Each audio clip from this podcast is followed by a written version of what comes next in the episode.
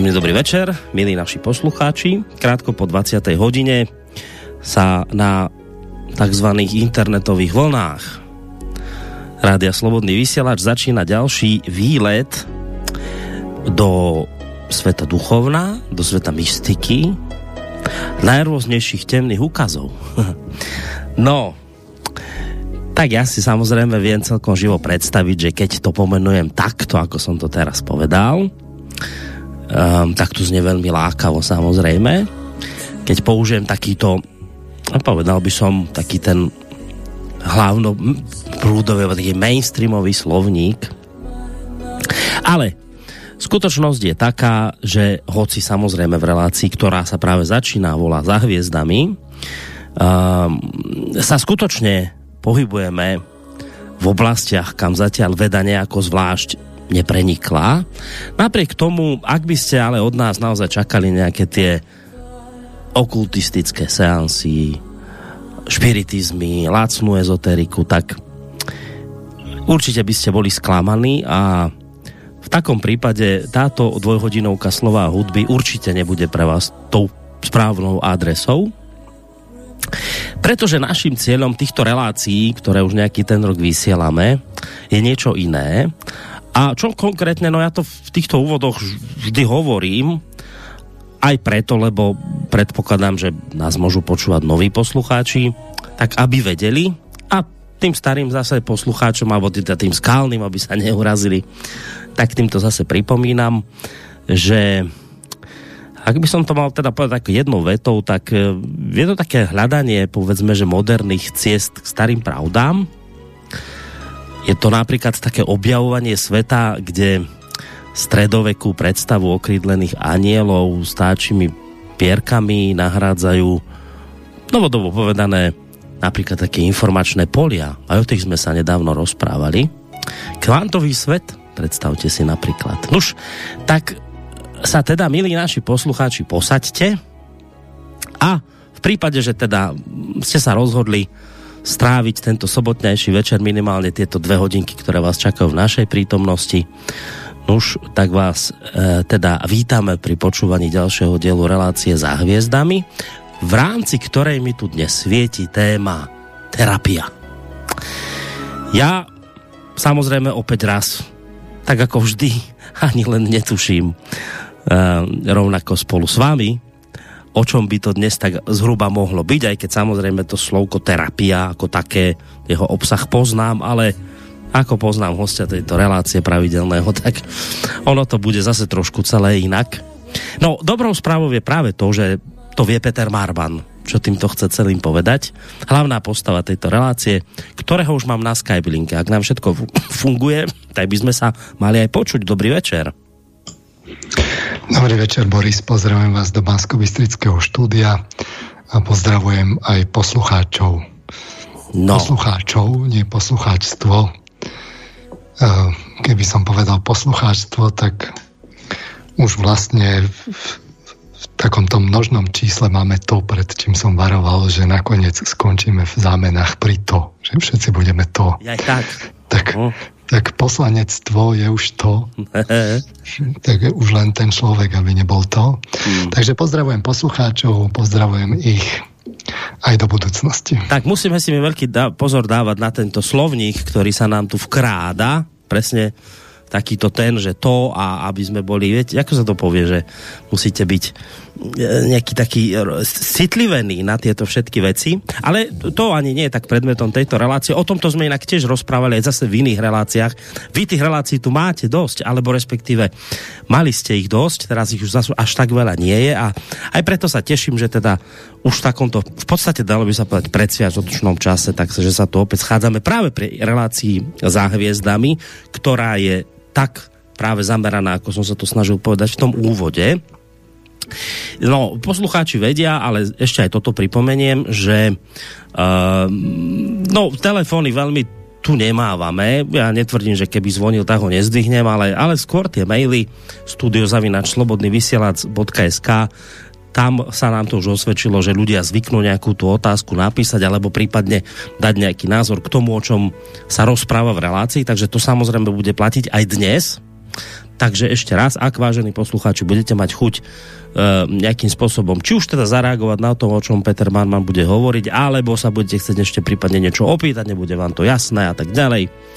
Mail studiozavináčslobodnyvysielac.sk alebo je aj možnosť reagovať cez našu internetovú stránku, keď si kliknete na zelené tlačidlo otázka do štúdia. No a ten telefon 048 381 0101, ten dávam tak, tak teda do pozadia niekde. Um, podľa toho, čoho sa tie maily budú týkať, tak niekedy sa to snažím tak počas relácie čítať, niekedy tak skôr ku koncu relácie uvidíme, ako nám to vyjde teraz. Aby sme sa teda zbytočne nezdržiavali dlhými úvodmi, už len teda poviem, že vám nerušené počúvanie práve z bansko štúdia aj Boris Koroni. No a No tak čo dnes ste si teda na nás vymysleli s tou terapiou? Ideme tu všetci nejak húfne? Idete na nás nejakú terapiu dnes večer vyvaliť tu? Tak uh, rozmýšľal som, že čo. Je tak samozrejme predvianočný čas. Mm. Tak uh, to dnes pojmem tak uh, niečo medzi o sviatkoch moderne a za hviezdami. Uh, čiže ak sme hovorili o uh, sviatkoch moderne, tak Vianoce sa blížia.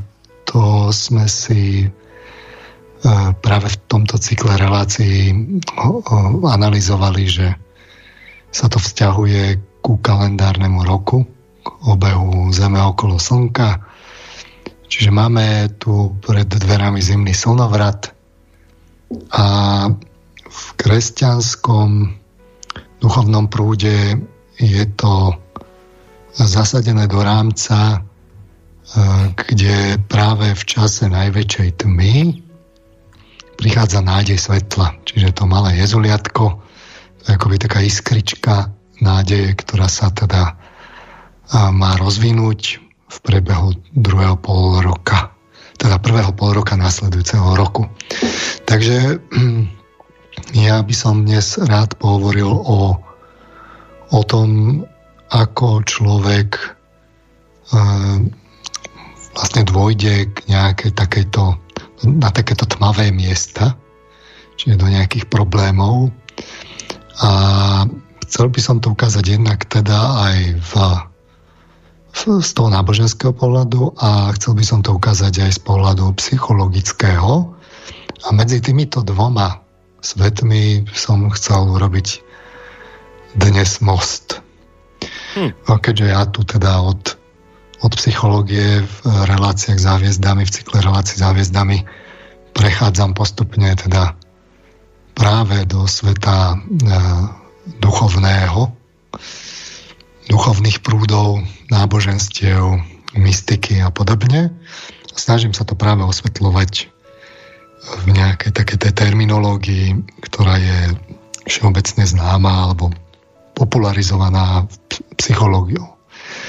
Takže uvidíme, ako mi to dnes pôjde. Ja by som tak veľmi stručne nadviazal na to, čo som hovoril doteraz. Čiže postupne som sa prepracoval v 11. Ča- v tých desiatich častiach, dnes je 11. k osvetleniu duševného sveta, čiže psychologicky vyjadrenému ako rozšíreniu vedomia osnové alias obrazné vedomie, čiže akoby spojenie vedomia bdelého, ktoré, počas ktorého vnímame zmyslami, s vedomím snovým, počas ktorého zmyslami práve, že vnímame veľmi málo zanedbateľne a kde teda vnímame, keď sa to tak, tak dá povedať v úvodzovkách, um, predstavivosťou.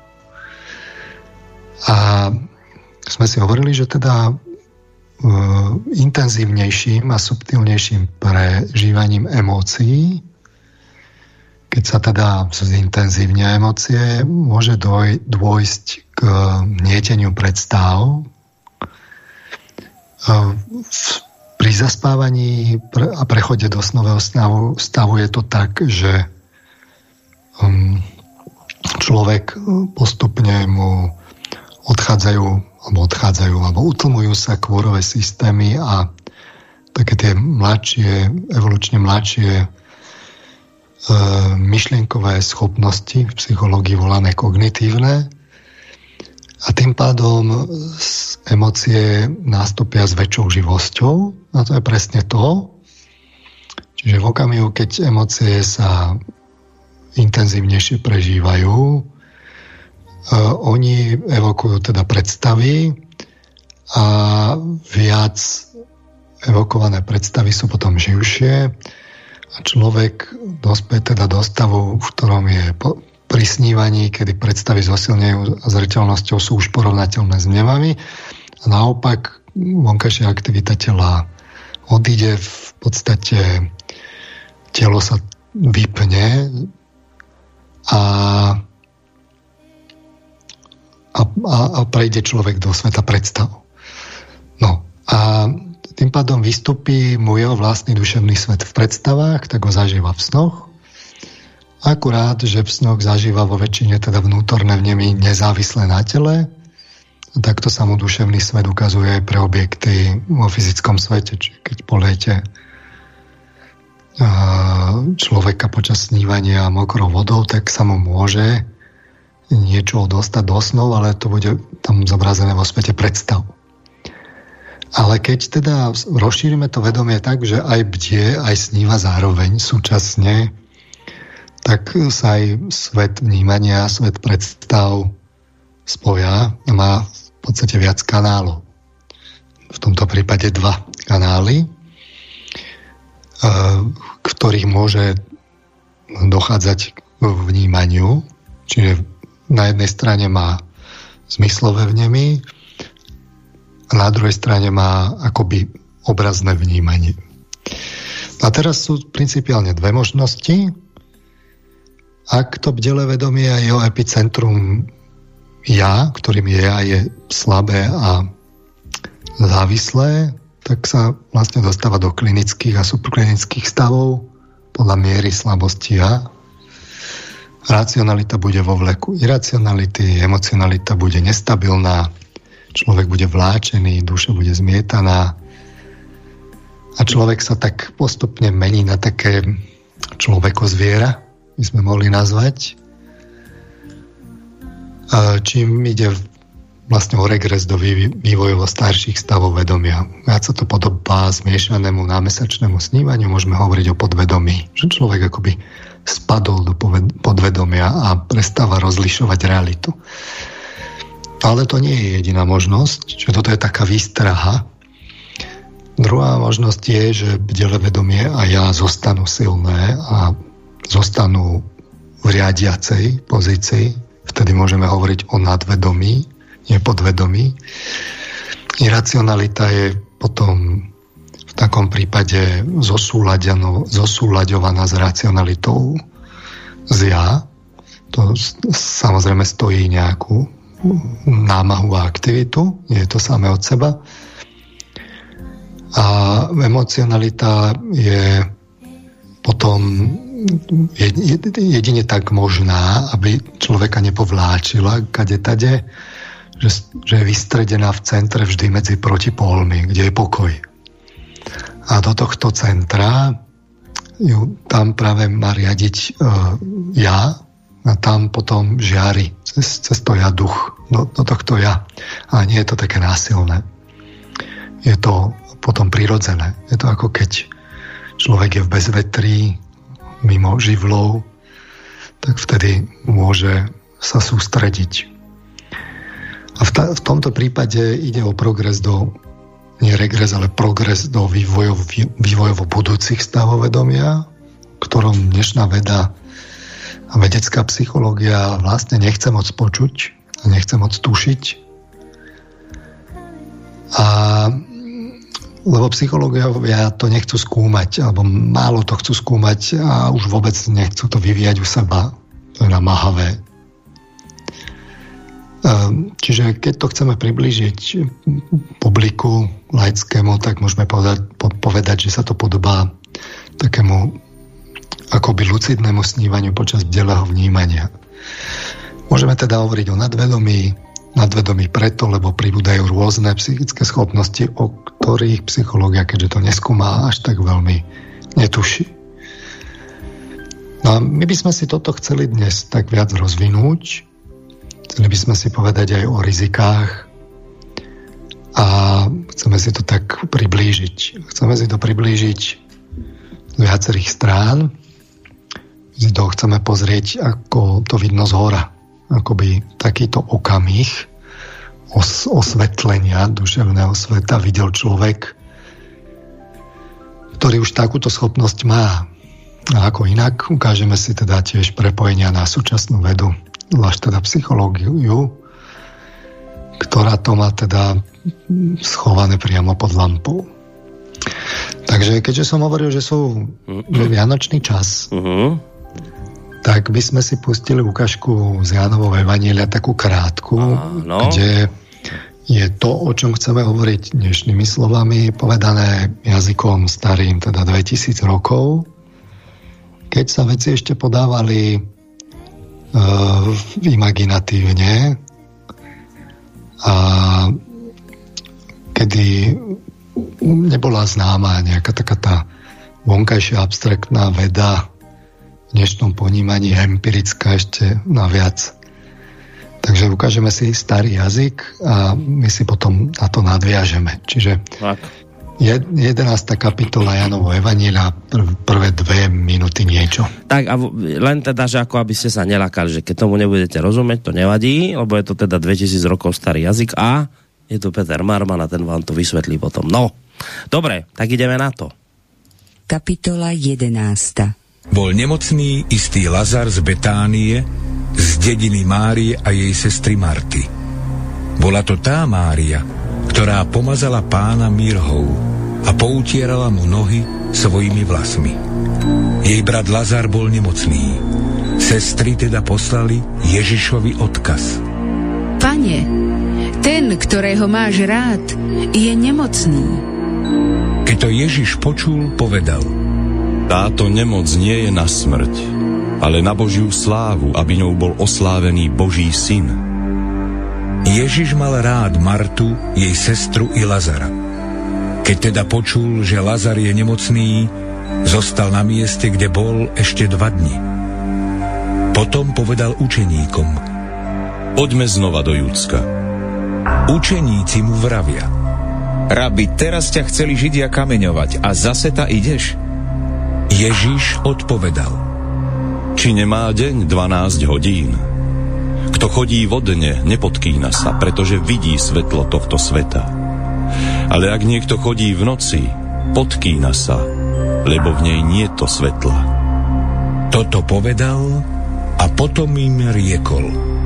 Náš priateľ Lazar zaspal, no ja ho idem zobudiť. Učeníci mu riekli. Pane, ak zaspal, o zdravie. Ježiš však hovoril o jeho smrti a oni si mysleli, že hovorí o obyčajnom spánku. Vtedy im Ježiš povedal otvorene. Lazar zomrel. A kvôli vám som rád, že som tam nebol. A to preto, aby ste uverili. Ale poďme k nemu. Tu riekol Tomáš, nazývaný Didymos, ostatným učeníkom. Nuž poďme aj my, aby sme zomreli s ním. Kapitola 11 No dobre, to sme už počuli, to mi nemuselo znova pripomínať, ale dobre, tak aspoň vieme, že to bola kapitola 11. Tak toľko. Tak e, špeciálne o tejto kapitole sme už mali reláciu, kde som to vysvetloval podrobnejšie a vysvetloval som, akoby narážal som na to aj viackrát, čiže nebudem to opakovať, poviem len akoby tie hlavné nazvime to nezrovnalosti.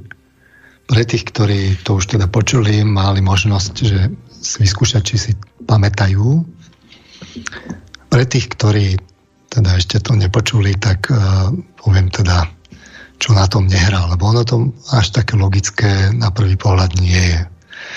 Čiže uh, vidno, že čo, čo, čo to je za choroba, nechoroba. Na jednej strane Ježiš hovorí, táto choroba nie je na smrť, Lazar zaspal. Na druhej nakoniec nechápajúcim učeníkom povie, Lazar zomrel. Nečudo, že to učeníci nechápu, tak ako to nemôže chápať ani čitateľ Evanielia. A aby toho nebolo málo, tak Tomáš, mm, dvojča povie, poďme aj my, aby sme zomreli s ním. Tak to je choroba, nechoroba. Ďalej je to, čo je nelogické v správaní Ježiša. Sestry ho teda zavolajú, pane, ten, koho máš rád, je chorý. Pritom Ježiš miloval Martu, aj jej sestru, aj Lazara. Tam sa to explicitne píše. Tu je nepresnosť v ekumenickom pre, preklade. Toto bol ešte taký starší dokonca preklad. Čiže nie mal rád, len miloval ich. A napriek tomu nejde ešte dva dny za nimi. Ehm, nebol ani ďaleko, nemohol byť, lebo e, to sú potom časové údaje tam, že dva dny teda počkal, ale keď už teda prišiel, tak už bol štvrtý deň. Ehm, už bol štvrtý deň Lázar v hrobe, lebo teda páchol, čiže on bol vlastne blízko. To ani nebolo ďaleko. Jeden deň cesty. A naviac ešte učeníkom povie, pre vás sa radujem, že som tam nebol, aby ste teda uverili. My sme si to analyzovali a hovorili, že tu musí ísť o prekročenie Prahu v našej terminológii, v tomto prípade špecifickom prekročení Prahu, lebo Lazár prekročil prach sám. Preto sa teda Kristus raduje, že pritom nebol. Lazar prekročil prach už v kresťanskom duchu. Čo je to teda ten kresťanský duch? No v Kristovi, vo vnútornom vzťahu ku Kristovi, teda z lásky. Dokázal to už sám. A to, čo je dôležité, ale nedokázal prejsť celé mystériu, celú iniciáciu sám, nedokázal nájsť stred. Stratil sa to, ten, takúto cestu prejsť sám, to dokázal nakoniec až jeho učiteľ. Kristus vstal z mŕtvych sám, nemal teda niekoho, kto mu pomohol. Ale v tomto prípade, v tomto prípade e, Kristus plnil úlohu tzv. hierofanta. Za chvíľu si to povieme, e, čo to je. Čiže učiteľa to nazvime. A, a teda dokončil iniciačný proces, alebo pomohol dokončiť iniciačný proces Lázara, ten vstal z mŕtvych. A preto teda Tomáš, dvojča, blíženec, povie, že poďme aj my, aby sme zomreli s ním. No, teda, keď to teda pochopili, takouto obraznou rečou povedané, to nechápali, ale potom to teda pochopili, tak uh, uh, chcel teda, aby teda aj oni teda prešli týmto procesom. No a my sa tu dostávame k najdôležitejšej vete, ktorá tam je. A, a síce, ak teda hovoríme o iniciácii a takom tom hlavnom zádrheli iniciačnom, a to je 9. verš, kedy im Ježiš povie, či nemá deň 12 hodín, kto chodí vodne, nepodkýna sa, pretože vidí svetlo tohto sveta. Ale ak niekto chodí v noci, podkýna sa, lebo v nej nie je to svetla. 12 hodín mal uh, deň. Nemali 24 hodinový deň, ale 12 hodinový deň Židia. Tak preto 12 hodín, čiže to je 12 teda delenie na dvanáctiny.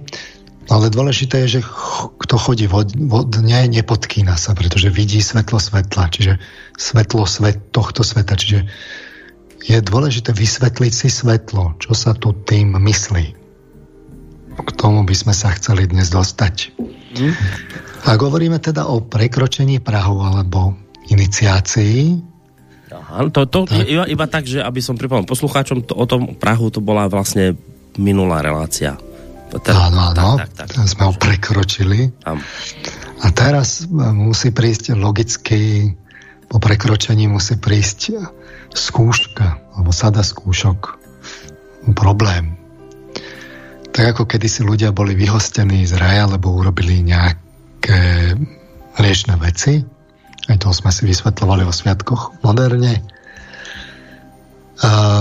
Nemusíme si to teraz vysvetľovať z historického hľadiska, ale povedzme, že v bežnom živote človek robí veľa chýb a tie ho potom nevyhnutne vedú de facto k tomu, že sa podkýna v noci.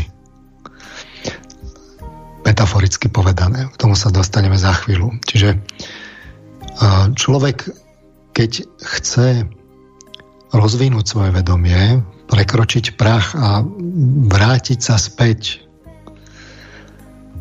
uh, tak keď sa chce stať uh, baránkom, ktorý pasie teda ovečky, aby sme to povedali Jánovým slovníkom, tak uh, musí prejsť teda skúškami a keď som hovoril o tom Hierofantovi, tak uh, už v Grécku, a to sa samozrejme netýkalo len Grécka, Gréci to v podstate prijali zo st- staroveku, z Egypta, z Blízkoho východu a podobne. Doniesli si samozrejme aj nejaké veci indoeurópske.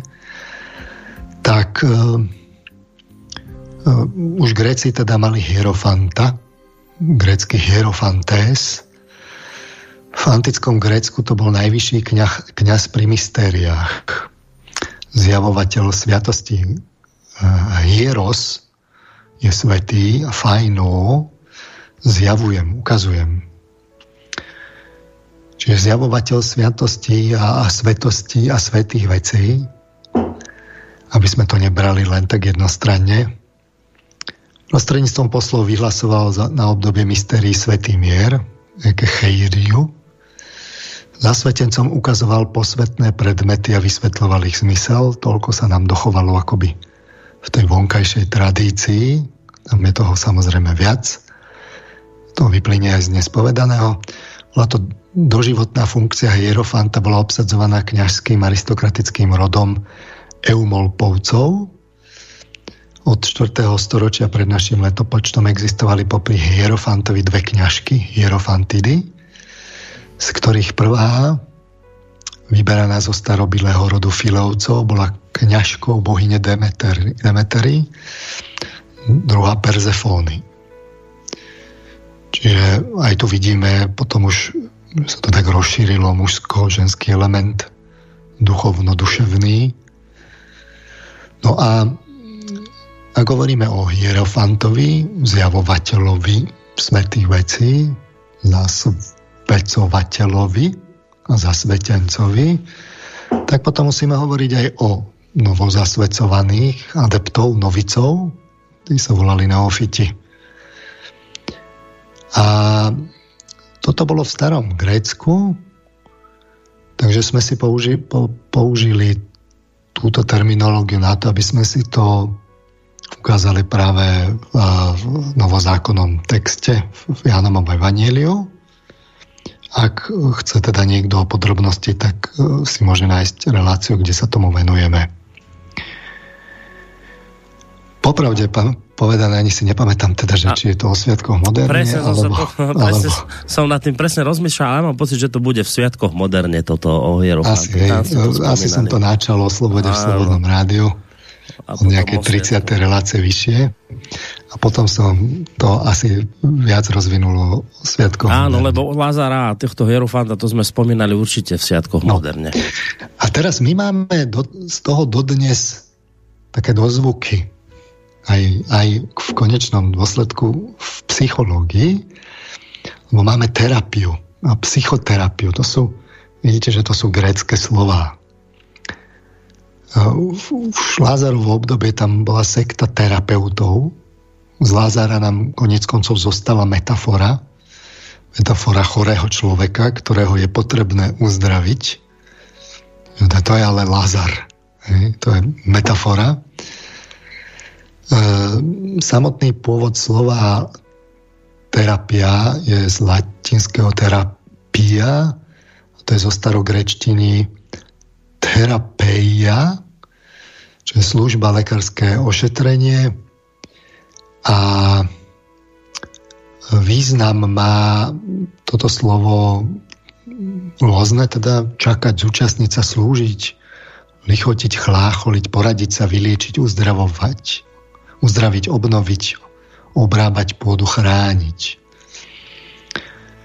Čiže e, môžeme povedať, že bol terapeut a bol liečený. My to dnes máme takto, že terapeut, ak je teda človek chorý, tak je pacient, psychológia, v psychoterapii. Ak má iba problém, tak je klient.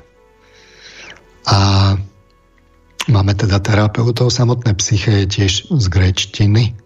Psyché je duša. Psychoterapia je vlastne uzdravovanie duše.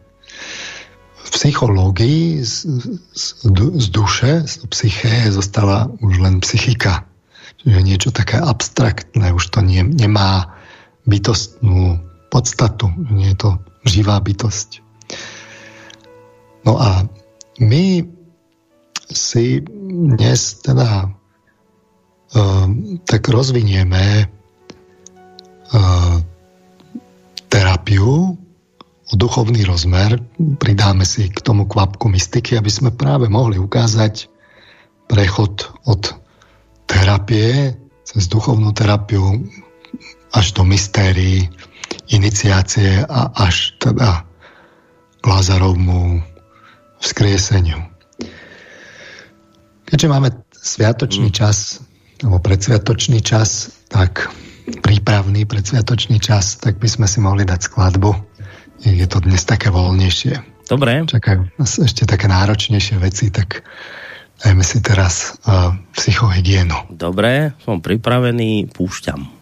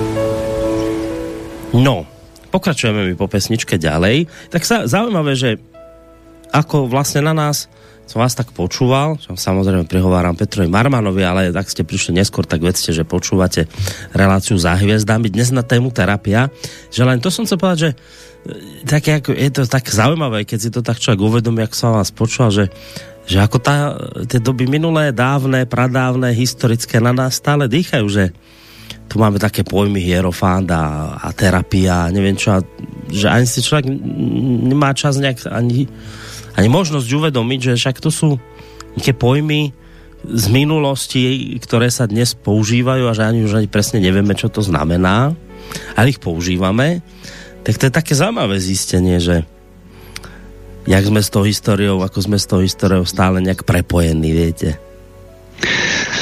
Tak e, podnadpis bol k starým pravdám novou cestou, hmm. niečo v tomto duchu.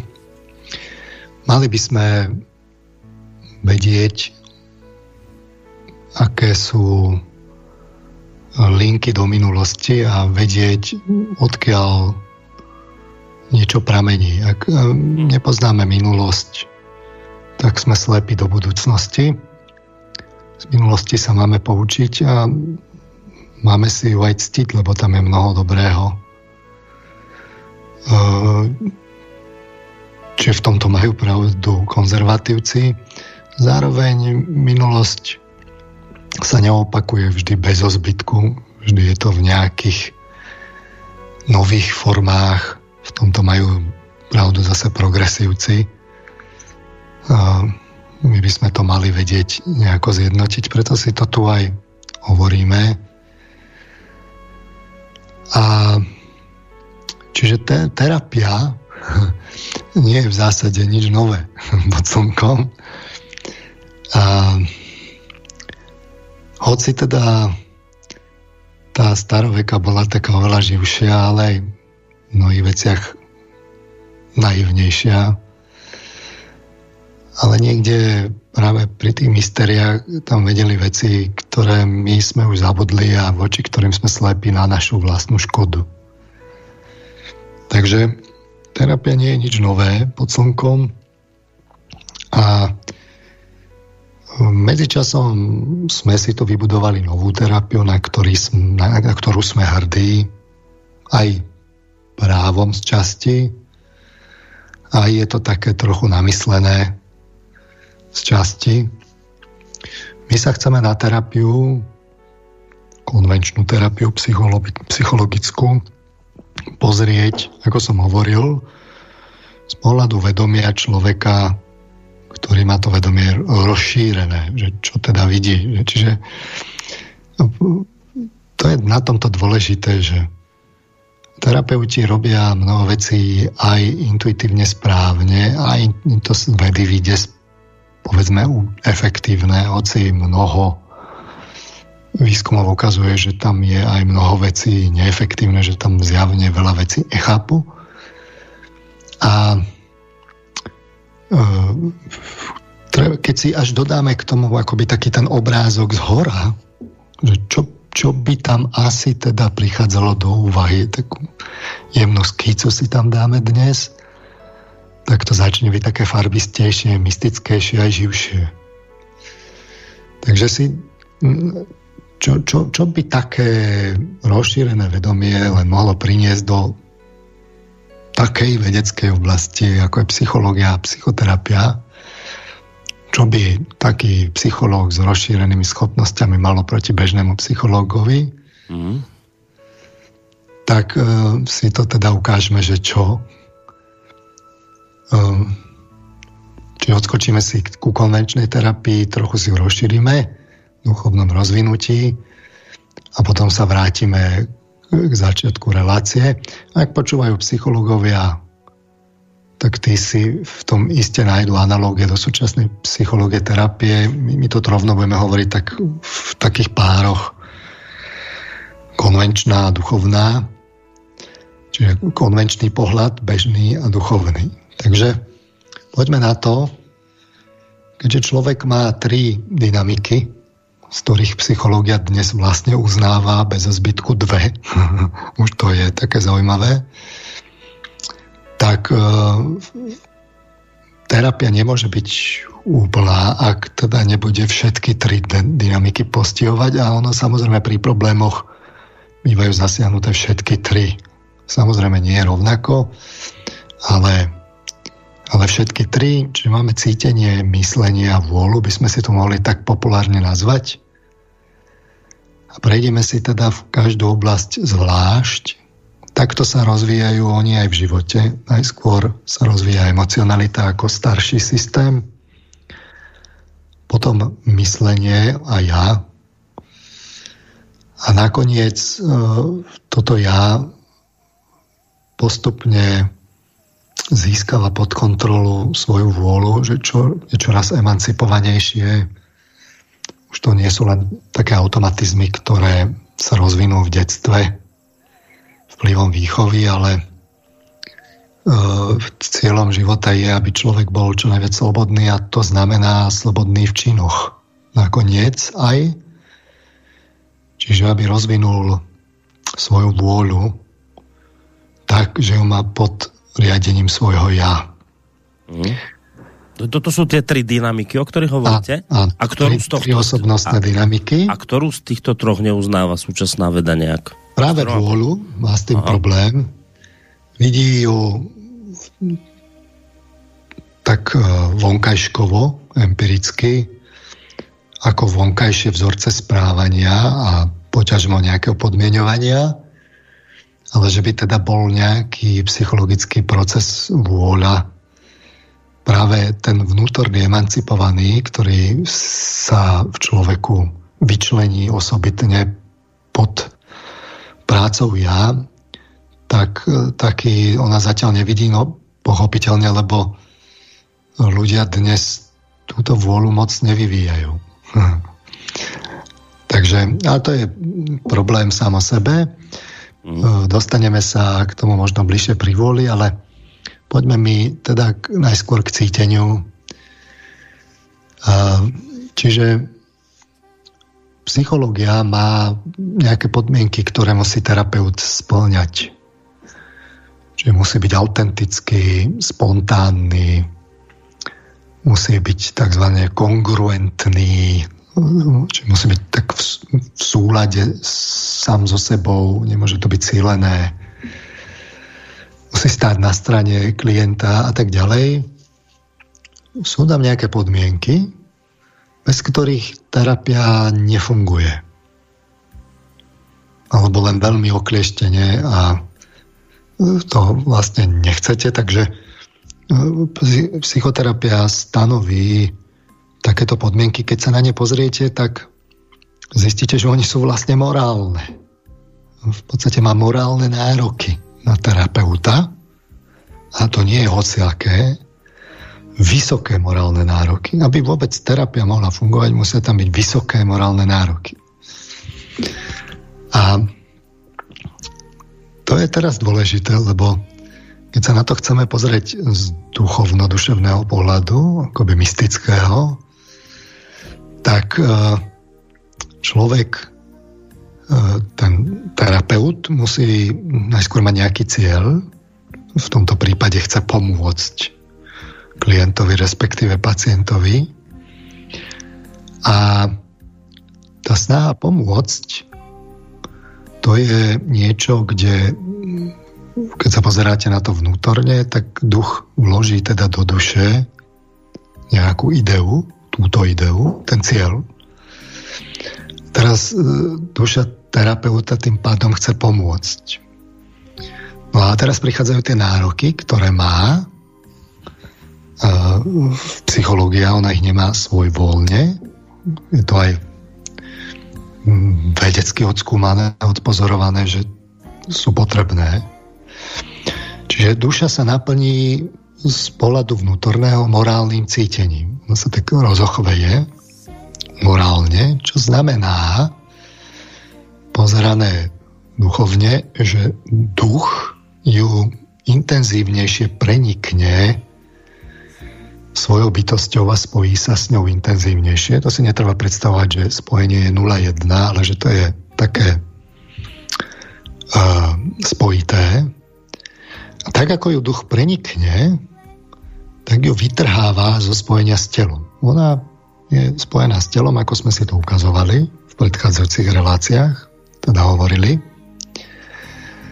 No a e, subjektívne pociťované potom človek, ktorý sa takto naplní morálnym cítením, má pocit subjektívny, že morálne emócie ho tak nadľahčujú, ako tak osvetľujú, že teda niečo z neho tak vychádza smerom von a sme si hovorili, že cez, cez duševné centra sme si to ukazovali na príkladoch. Mm-hmm.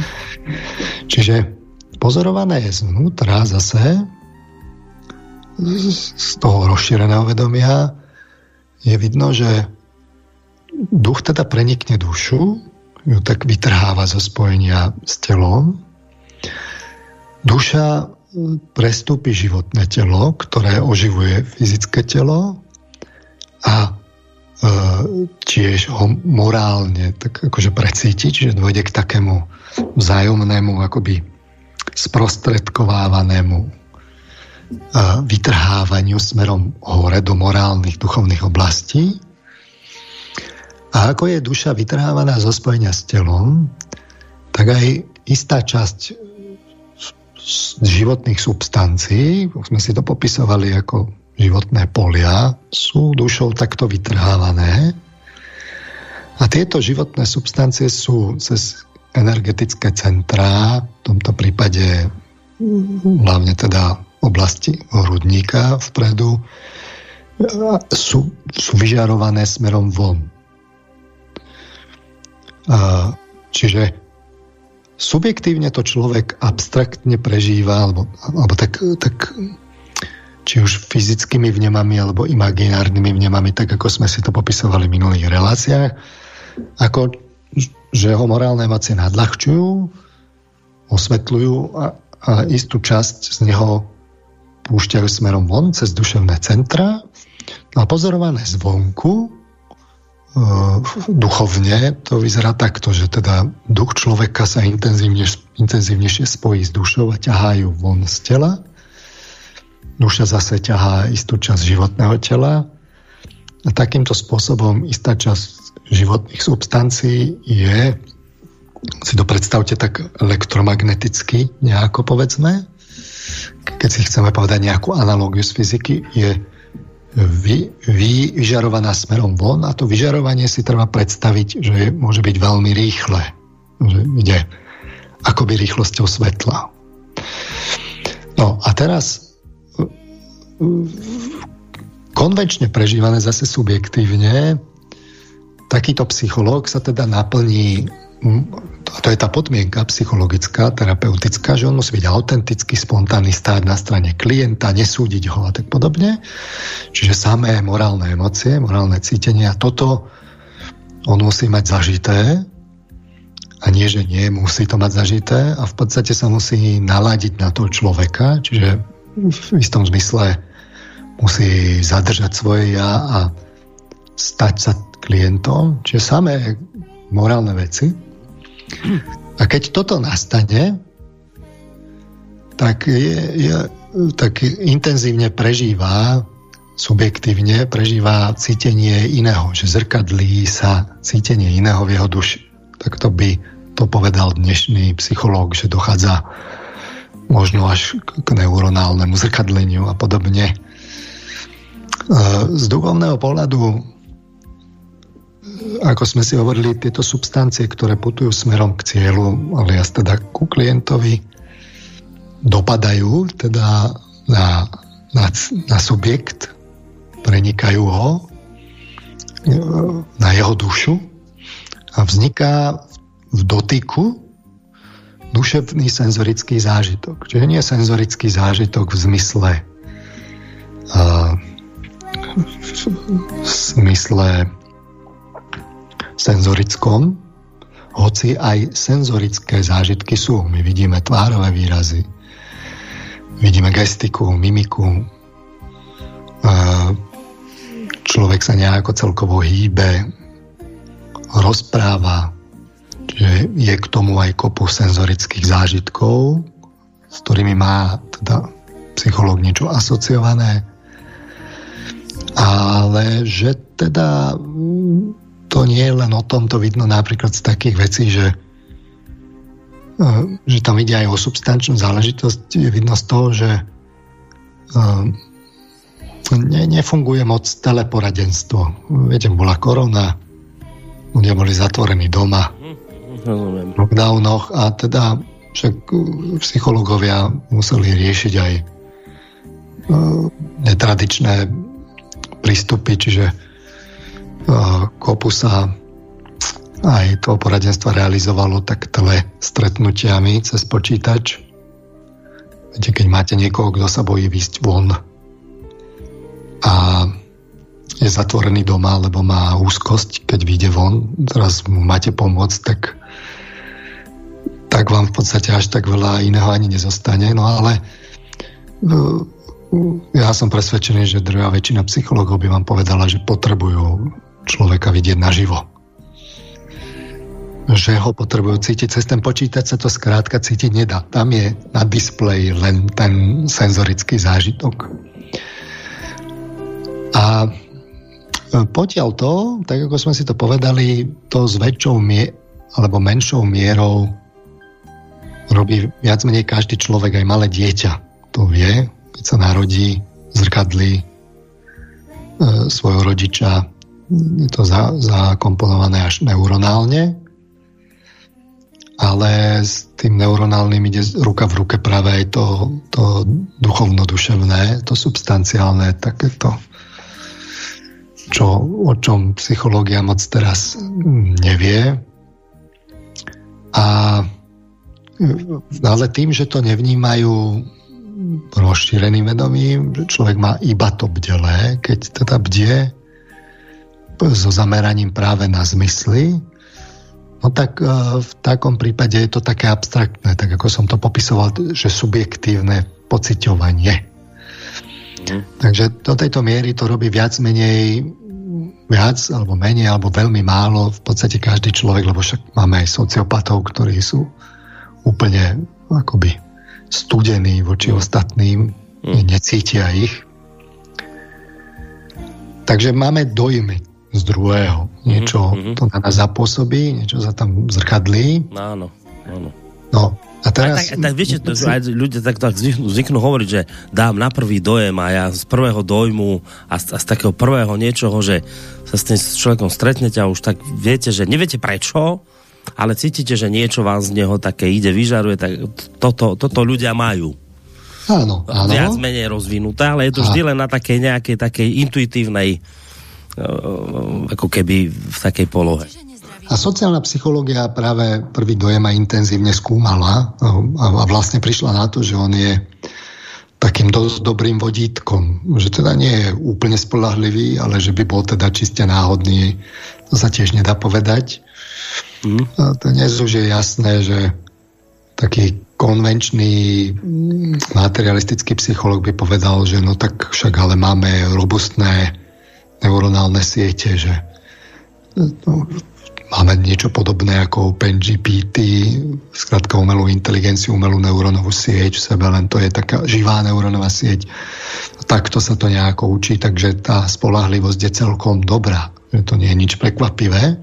A však si povedzme aj takéto tieto pohľady, tieto skeptické. Uh-huh. No ale nás teraz zaujíma práve to rozvinutie, že uh, záujmom terapeuta je práve čo najlepšie preciťovať uh, prežívanie uh, klienta, respektíve pacienta, uh, pokiaľ možno čo najsubtilnejšie, aby mal naozaj dobrý vhľad do duše, dobré prežitie duše klienta. Asi sa zhodneme teda na tom, že e, dobrý psychológ, že to musí mať, že to je tá nutná, nevyhnutná podmienka. A keď nie, tak, tak vlastne, keď necíti toho klienta, tak, hmm. tak v konečnom dôsledku klient aj čoskoro zistí, že aj. ho necíti. Aj. Že, aj. že ho neprežíva, že mu nerozumie, že je nejaký odťažitý a tak hmm. ďalej. Hmm. Čiže je to, je to záujem terapeuta. No a e, e, keď teda budeme, keď začneme zintenzívňovať emócie, tak e, že by to ten terapeut zažíval intenzívnejšie, výraznejšie, tak aj fyzické pocity budú reálnejšie, aj, aj tie reálne, aj tie imaginárne budú, budú silnejšie. Človeku potom môžu vystúpiť obrazy, imaginácie, že odtiaľ vznikli potom aj metafory v jazykoch, čiže môžete zažívať nejaký problém tak intenzívne, že máte kameň na srdci. Sa môžete bať tak intenzívne, že máte stúhnutie od hrôzy. Čiže zintenzívňovanie emócií, tak ako je to v záujme terapeuta, môže viesť vlastne až k tomu, že, že bude prežívať jednak takéto metaforické vnemy, pocity, ale až neskôr až e, vlastne vo forme obrazov, že obraznosť vystúpi oveľa zreteľnejšie. Ale to teraz hovoríte o tých štandardných klasických psychologoch, áno, že toto ešte tie áno, obrazy áno, môžu vyskakovať. Môže toto stať, ešte nie je nič ne, akoby také, že áno. zahrávať. Samozrejme, psychológ bežný to takto nemá, že by až to takto intenzívne prežíval, ale hovorím, že môže. Uh-huh, uh-huh. Že môže. Uh-huh závisí od toho, ako si kontroluje emócie, a, ale môže. A človek, ktorý uh, vlastne uh, si rozšíril to vedomie, tak on to má prirodzene, že tie obrazy jednoducho vidí. Alebo teda lepšie povedané zrie. Zrie, zrie realitu duševnosti v, imaginatívne v obrazoch. Čiže on môže vidieť naozaj až tak, že človeku zviera niečo na srdci tak, že tam vidí akoby kameň, že intenzívne prežíva niečo tuhé, stúhnuté v jeho hrudi. Vie, že mu to stiahuje rodný kôž, vie, že do gestiky um, a do držania tela to presahuje tak, že to vidno, že si to všimne v detailoch. A a môže k tomu vidieť teda adekvátne obrazy, že človek je zabalený balvanom takýmto hmm. hej, a, a môže to takto v obrazoch vidieť. A tieto obrazy môžu vidieť, týmito obrazmi môže vidieť teda nie len po, uh, to, čo je to, to, to, čo je teda podstata problému, čiže môže klient rozprávať o svojom probléme, a teraz vidí, že, že žena vidí obraz, v ktorej žena drží bič v rukách a pri jej nohách je skrčený, doráňaný muž. Hmm. Hej. A toto vám ukazuje akoby podstatu problému v kocke, táto imaginácia. A, a, a môže vidieť týmito obrazmi nie len podstatu problému, ale môže dokonca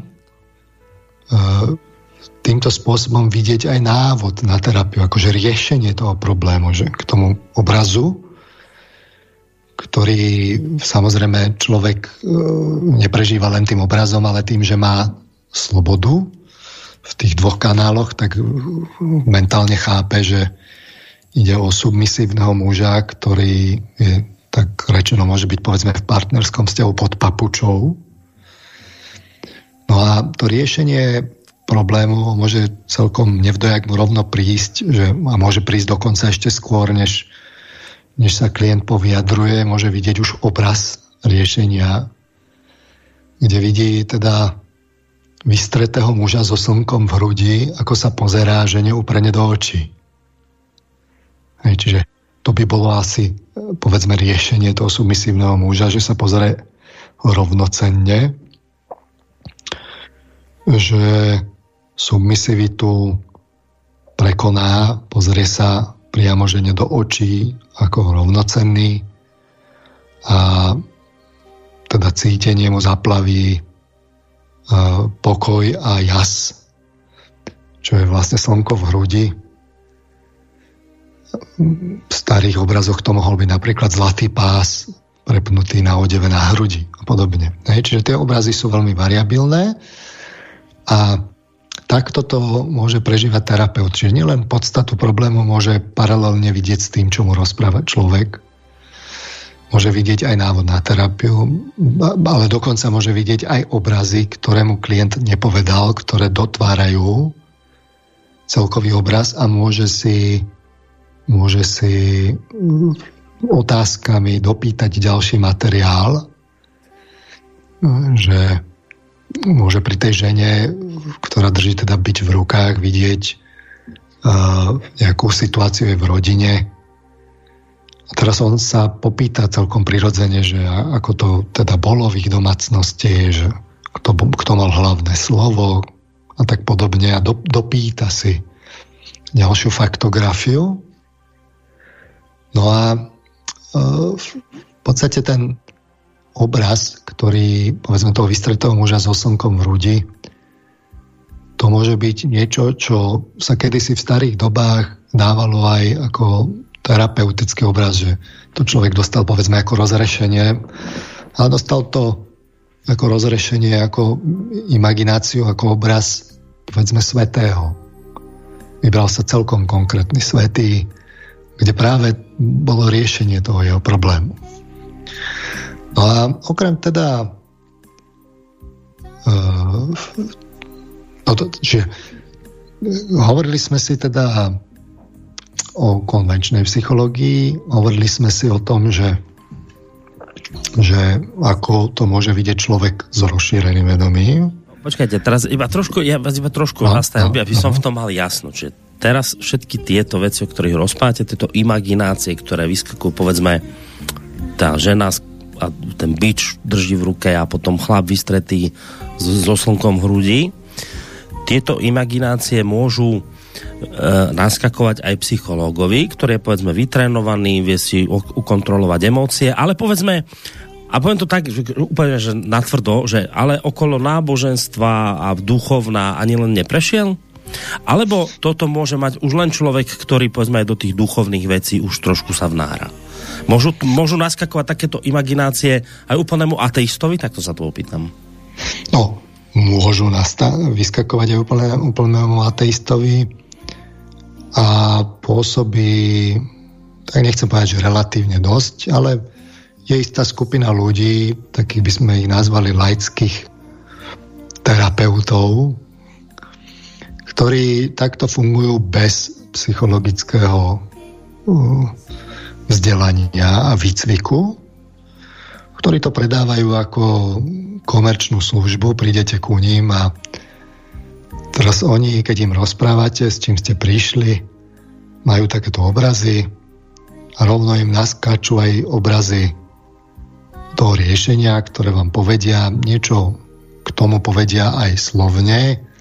A je to taká poradňa, nazvime to jasno, vidná. No práve tam som smeroval, čiže všetci tie, tie, tie veštky, lebo to je tiež realita, že to je, viete, že to existuje naozaj, že tie veštky nepríde niekto za ňou a teraz začne rozprávať a tí ľudia fakt odchádzajú úplne zaskočení, odkiaľ to mohla vedieť. To sú také veci, že ne, nemá odkiaľ a to. Čiže toto sú práve tie imaginácie, ktorými oni disponujú, no. títo ľudia. A teraz, teraz áno, to sú, to sú oni. Ja som podotkol, že je veľmi dôležité si ujasniť, že tak ako, tak ako sú vstupné podmienky pre terapeuta, že on by mal vnútorne mlčať, mal by byť nepredpojatý po celý čas. V podstate ideálne je, keby bol svetý.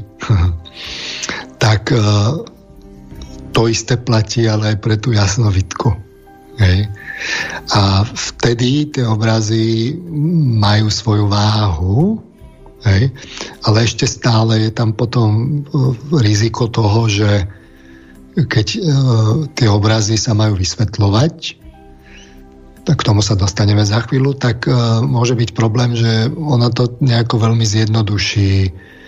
Nemá mhm. prehľad o celej uh, komplexnosti, jednak aj diagnóz, aj kde všade môže byť problém a ako hlboko to môže byť, s čím to môže byť súvisieť. Takže takíto títo laickí jasnovíci uh, na jednej strane je tam veľa intuície, ktorá môže byť prekvapivá, nemali to odkiaľ vedieť. Na druhej strane hrozí aj riziko veľkých zjednodušení a môže to dopadnúť aj, aj zle, že vás vlastne ne, ne, ne, akože zvedú na nesprávnu, ako príliš to zjednodušia a to nehovorím o takých vyslovene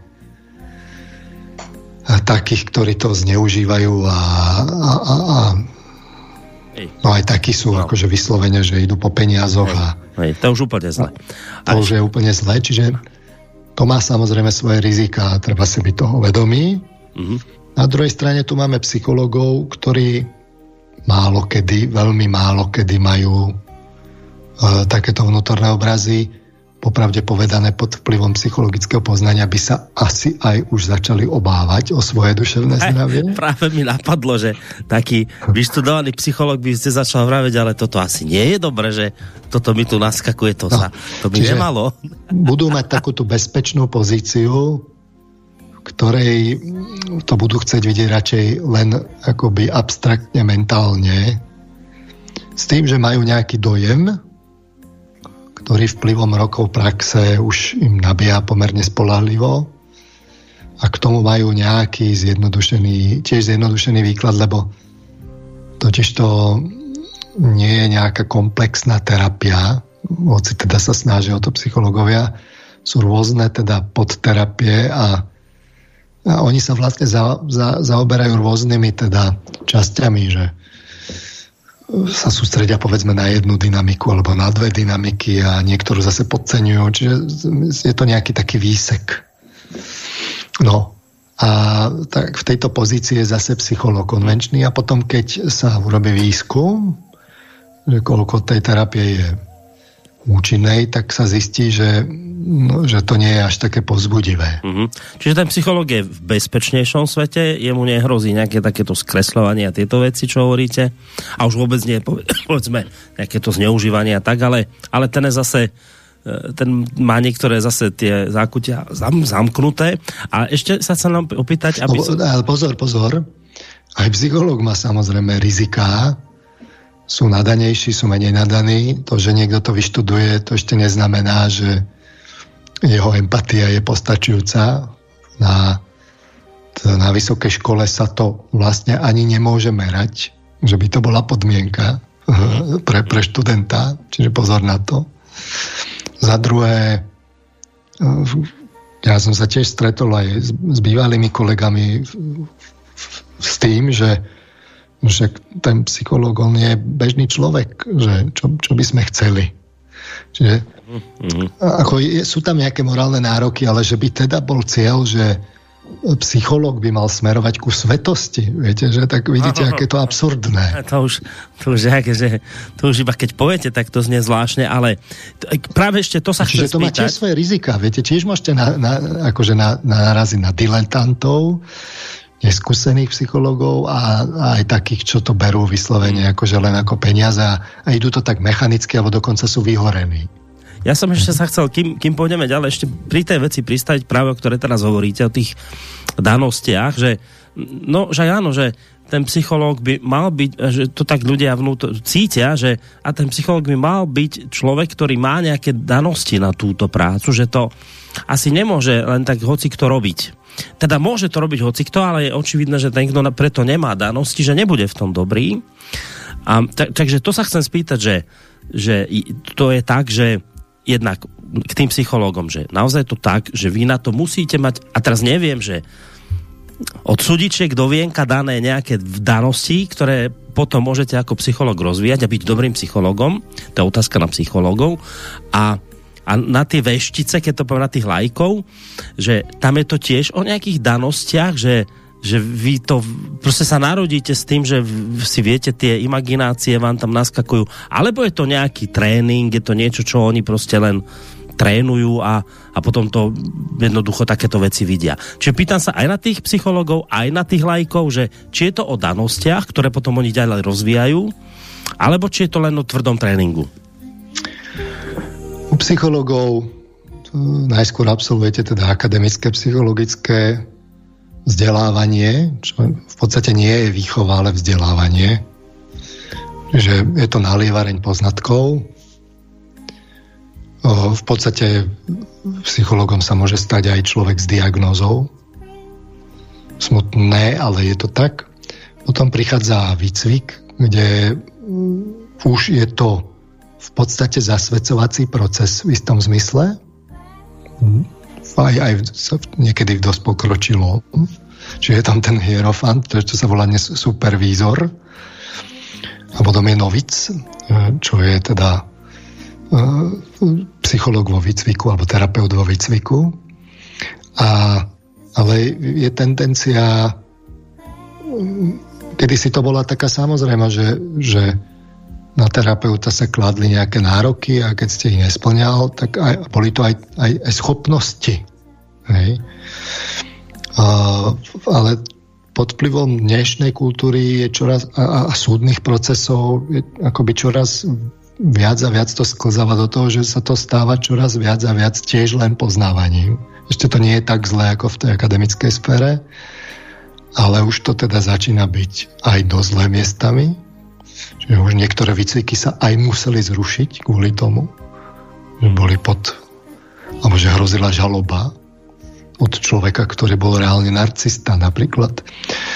A e, čiže tuto, tuto uh, ako nále ale prídete k tým schopnostiam, tak zistíte, že povedzme empatia sa to je veľmi dlhodobé, veľmi dlhodobá schopnosť na zlepšovanie a nie som si celkom istý, že či tie tréningy sú na to aj ako dostatočne účinné. Čiže ono je to vlastne tak, že a výcvik by mal viac menej hlavne teda odfiltrovať tých, ktorí sú nevhodní, ale, ale sklzáva to. No.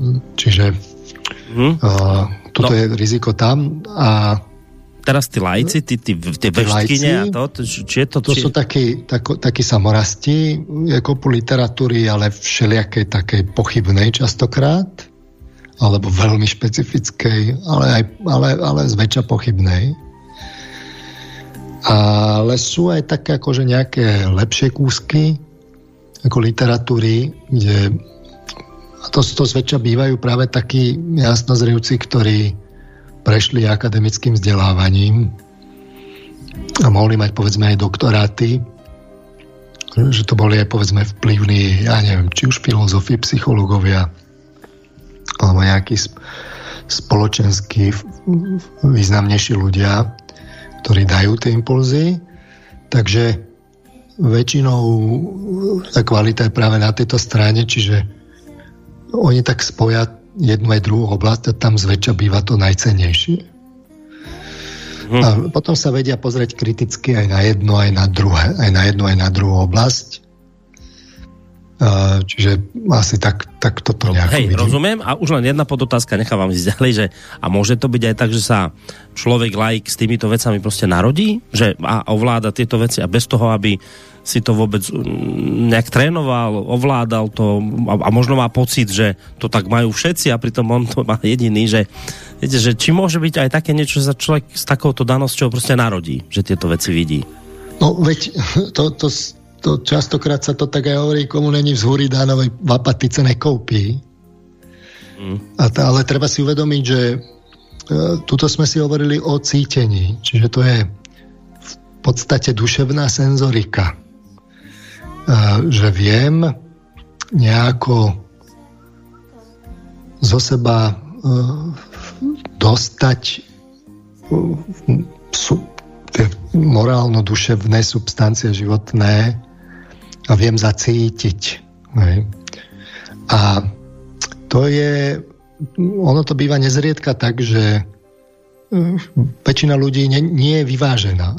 Hovorím o tých troch dynamikách, čiže môžete mať človeka, ktorý je veľmi talentovaný senzorik, takéto, ale na druhej strane vy, keď pracujete s emóciami, a k tomu sa dostaneme v zápäti, vy potrebujete reguláciu emócií, lebo ak, ak teda prichádzate e, práve k tomu rozšírenému vedomiu, tak e, vlastne vzniká vám e, vzniká vám problém, že ste čoraz citlivejší na emócie a emócie sú silnejšie. Čiže predstavte si, že by ste cítili emócie človeka, ktorý má klinickú diagnózu, sme nejakú schizoidnú a afektívnu poruchu, tak intenzívne ako on.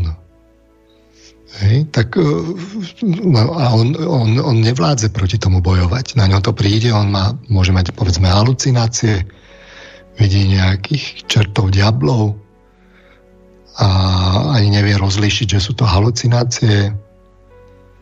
A, a teraz vy by ste to mali cítiť tak ako on, ešte aj s tými obrazmi a vidieť ich ako on, no tak potrebujete veľmi silnú reguláciu emócií, že?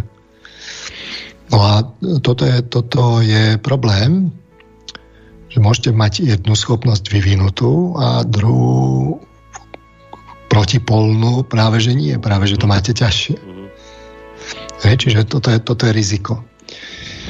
Uh, to, toto, čo sme si tu povedali ako z toho duchovného hľadiska, že teda duch prestúpi dušu morálne duša sa spojí so životným telom a obidve sú duchom ťahaný smerom von, tak to je akoby niečo taký, taká analogia vodného procesu. My sme si hovorili, že emócie súvisia s vodou, tak toto by sme si mohli nazvať, že morálne emócie, že to je také zavlaženie svetenou vodou, že niekde vstúpim a vstúpim do duše, že tak ako som sa dotkol svojimi substanciami, teda cudzej duše, ktorej chcem pomôcť, tak, tak vlastne je to nejaké, do takej miery, do akej sú morálne emócie, do takej miery to môžeme nazvať metaforicky, že sve, to, ako pokropenie svetenou vodou. no a ale to nie je jediná časť terapie, hoci treba si uvedomiť, že v psychológii sa používajú rôzne takéto kvázi obrazné metódy aj, čiže môže byť psychodráma, kedy má človek niečo zahrať, máte projektívne metódy, kedy má človek niečo nakresliť obraz, povedzme. A je tu aj to, čo spomínam, katatívne imaginatívna psychoterapia, ktorá vyslovene rovno pracuje s imagináciami u klienta. A treba si uvedomiť, že už samotné spoluzdielanie emócií terapeuta s klientom je ozdravné pre klienta. Preto je to aj taký prirodzene, prirodzený inštinkt ľudí s problémami, že ak istá časť ľudí, že oni majú problémy, tak ich, oni ich zdieľajú s inými a sa im uľaví. Naopak tým, čo ich teda počúvajú, sa trošku priťaží. Ale v, v podstate sociálne okolie plní akoby funkciu terapeuta. No a aj nasmerovanie na podstatu problému je ozdravné. Čiže keď človek dostane povedzme nejaký obraz alebo niekoľko obrazov, ktoré sú veľmi vystižné, veľmi cielené a idú k podstate problému, tak to je tiež veľmi ozdravné.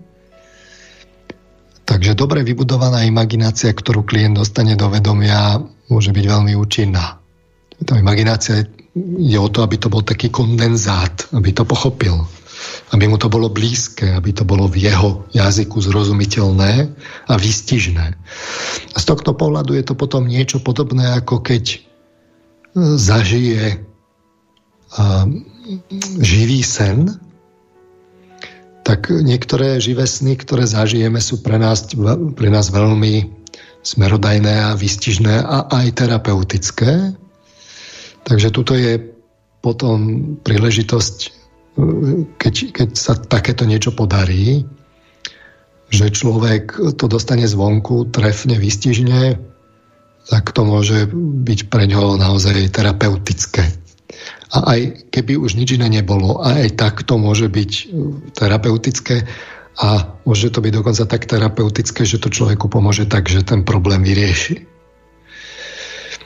Aj istá časť metód psychoterapeutických sa práve na toto špecializuje, že práve pracuje s prežitkom, s emóciami a v podstate necháva klienta, nech to si uvedomí, verbalizuje, pomenuje a, a nech s tým aj pracuje. Čiže do istej miery toto bude mať úspešnosť, aj keby to bolo len toto samé o sebe. Ale toto je len jedna časť dynamiky, že toto by sme si mohli nazvať, že to je tá, ktorá súvisí s cítením a ktorá súvisí s, s vyvolanými obrazmi, alias teda imagináciami. No ale máme aj uh, myslenie, že terapia je nielen o tom si niečo prežiť, ale aj o tom si uvedomiť, čo prežívam a aj o tom zistiť, prečo to prežívam, kde je príčina problému, kde som urobil chybu. Aj imaginatívne obrazy je potrebné interpretovať, čiže čo znamenajú, podobne ako aj živé sny, viete, že sa vám niečo sníva, tak interpretovať sen môže byť veľký, veľký problém. Že čo to vlastne znamená? Hm. Je to kondenzát, človek to môže pochopiť až po rokoch. Schopnosť pochopiť príčiny, to je to dôležité a na to máme myslenie. Slabinou slabinou jasnovicov častokrát býva to, že nechápu príčiny. Oni, oni dajú tie obrazy zo seba tak, ako ich cítia, prežijú, vidia, mm-hmm. zrejú. Mm-hmm. Ale vlastne on ani nemusí tušiť, že čo to znamená ten obraz. Je to vlastne akoby posolstvo pre človeka. Takže tu ide o to pochopiť pri pochopení príčin o to previazať obrazy a jednotlivé elementy ich kompozície aj s fyzickou skutočnosťou. Vniesť, pretransformovať, povedzme sen, stiahnuť ho na konkrétne fyzické skutočnosti, s tým má psychológia veľké problémy. Dokonca časť psychológov pritom rezignuje, že to sa vlastne nedá, že to vo vnútri to je len taká vymyslenina, že to je iracionálne. To je len časť psychológov, ja som myslel, že sú to všetci psychológi tak nasta- psychológovia tak nie, nastavení, nie, nie. že sny, že nie, že, že to je... Práve, že Freud mal zásadu, že teda sen je kráľovská cesta do nevedomia, že ukazuje nevedomie v také obnaženej forme. Väčšina psychológov s týmto názorom súhlasí. Čiže aj s, potom s obľubou skúmajú práve nový materiál, lebo im ukáže to, čo človek prežíva bez nejakej cenzúry, bez nejakých umelých uh, fi, filtrácií a podobne. Uh, čiže ukáže človeka taký, ako je vo vnútri. A preto to psychológovia, väčšina teda psychológov a terapeutov určite nepohrdne s novým materiálom. Teda tým, že čo človek zažíval v snoch, záznamami snov. Tu ide o to previazať obrazy, zistiť súvislosti, vzťahy medzi nimi, vysvetliť abstraktným jazykom myšlienok, až vedeckých, to znamená konkrétne vidieť, ako problém vznikal z detstva, všetky súvisiace postupné životné epizódy, ktoré problém zosilňovali v jednotlivých etapách e, cesty človeka, ako sa eskalovali. Pochopiť, ako sa problém prenášal od rodičov. De facto, my sme si to mohli nazvať rodinný osud a, a kde sa prenáša do vzťahov ďalej partnerským, k deťom, priateľom, známym a tak ďalej. Pochopiť, ako sa somatizuje do tela, somatizoval, kde sa zakryštalizoval do poznania človeka, do jeho názorov, postojov, celkovej filozofie. To už je o úroveň vyššia schopnosť. Aj duchovne je to vyššia schopnosť.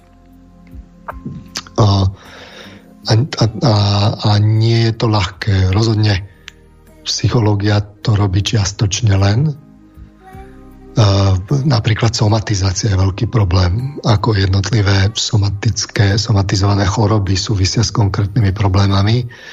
O niečo sa snažia psychológovia, ale Uh, nie je to také prvoplánové. Aj, aj zo snov interpretovať sny nie je prvoplánové. Musíte mať isté dodatočné poznanie na to a keďže psychológia to skúma menej, až, až málo by som povedal, tak uh, neviem si s tým poradiť. Ale sú teda akože príklady častokrát bijúce do očí a aj napadnú psychologov, Môžete mať príklad, povedzme manžela, keď som tam mal príklad, že teda ženy s bičom, že manžel môže byť tak presvedčený, že je morálne stať pri žene, až je vlastne stále len pritaká a ona tú pozíciu zneužíva. Z nejakých dôvodov vlastne získala opraty vo vzťahu veľmi dominantné a zvlášť keď tá žena je potom taká na diagnozu, povedzme hysterická a podobne, tak a môže to byť pre toho manžela veľmi aj ponižujúce, aj zničujúce. A keď stále bude trvať na tom, že to je vlastne morálne stať pri nej, aj keď napríklad ubližuje deťom, vždy hájí jej stranu, a keď klame a podobne, a keď ho ponižuje, tak ďalej, tak on sa, oni sa zväčša takíto muži uzavrú do, nejakej, do nejakého subsveta. A, povedzme, či už pijú, kde si to tak riešia v predstavách, alebo vyslovene sú v nejakých knihách, alebo v nejakom koničku, tam sú zavretí v nejakej izbe, alebo čítajú si knihy, sci-fi literatúru a podobne, niečo také, kde, kde je svet taký lepší tak e, je to ich forma vysporiadania sa s problémami, ale ono tá realita ich vždy dobehne, takže ono sa to postupne somatizuje a môže sa stať, že, že takýto manžel dostane rakovinu povedzme prostaty, metastázy sa mu rozšíria, zasiahne mu to chrbticu a on vlastne postupne zostane nehybný. Že on sa tak stiahne, až sa stiahne do nakoniec až na smrteľnú postel a, a, a až nevie rozprávať. Že mu to ešte ochromí aj vlastne centra pre rozprávanie. Takže on, on sa vlastne vysomatizoval tam, kde, kde, kde teda sa nachádzal duševne. A a to je niečo, čo vám z inej strany potvrdzuje, e, potvrdzuje vlastne e, podstatu problému, kde si máte doplniť a zverifikovať, že či diagnoza je stanovená správne.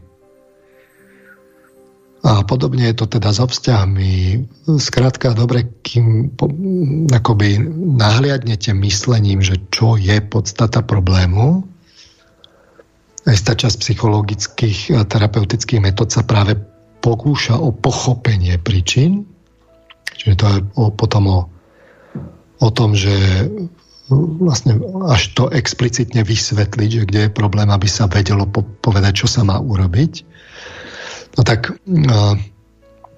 tak toto akoby popísať, to je, o to sa snaží teda istá časť psychologických metód. No a Teraz, takto to je v psychológii, pochopiť príčiny, ale z toho duchovného pohľadu ide o vyššiu schopnosť, ako je tá imaginatívna. Že tu by sme mohli povedať, že ide v biblickom jazyku o svetlo. Čiže doslova do písmena, tak ako to je napríklad v Jánovom prológu, v Jánovom evaníliu v prologu, a to svetlo v tme svieti, ale tma ho nepohltila. Že je to schopnosť myslenia vhľadom. Že o to, aby ste pochopili problém zlomku času, kedy sa na, na zlomok rozsvieti, rozjasní, preto je to svetlo subjektívne prežívané, ale z pohľadu takéhoto zrivca s, s takouto rozvinutou schopnosťou je to vlastne osvetlenie priestoru. Je to séria vhľadov pri ktorej je človek aktívny a hľada celkové príčiny, aktívne usmerňuje svoje vedomie. U bežného človeka to trvá veľmi krátko vhľad. To si nestihne uvedomiť, že niečo zrelo na... Lebo je to krátke. Asi niečo podobné, ako keď, ako keď máte v nem, vám niekto niečo ukáže, ale na taký zlomok sekundy, že ste nestihli zistiť, čo to bolo. Je to podprahové vnímanie. Ale to ešte neznamená, že to na vás nepôsobí. Takže človek takto myslí, že vývojovo v istom momente sa z predstav stali takéto abstraktné myšlienky, ktoré sú tak bleskové, že človek ne, nestihne si pozrieť, čo tam je, len, len má pocit svetla, že, že sa mu rozjasnilo, že sa mu rozsvietilo, má pocit prežiarenia, že to pochopil. No a e, človek, ktorý uh, rozvíja svoje schopnosti, tak to, že rozširuje svoje vedomie, to už máme vyššiu schopnosť až do spánkového vedomia, tak ten je schopný vnímať, čo sa tam udialo a aj tieto vhľady mať oveľa častejšie, rádovo, rádovo častejšie. Takže on vlastne nemá len taký nejaký podprahový pocit v, ni- v nemu, že sa mu rozjasnilo, ale on má celkom jasné pri, akoby vhľady do podstaty problému.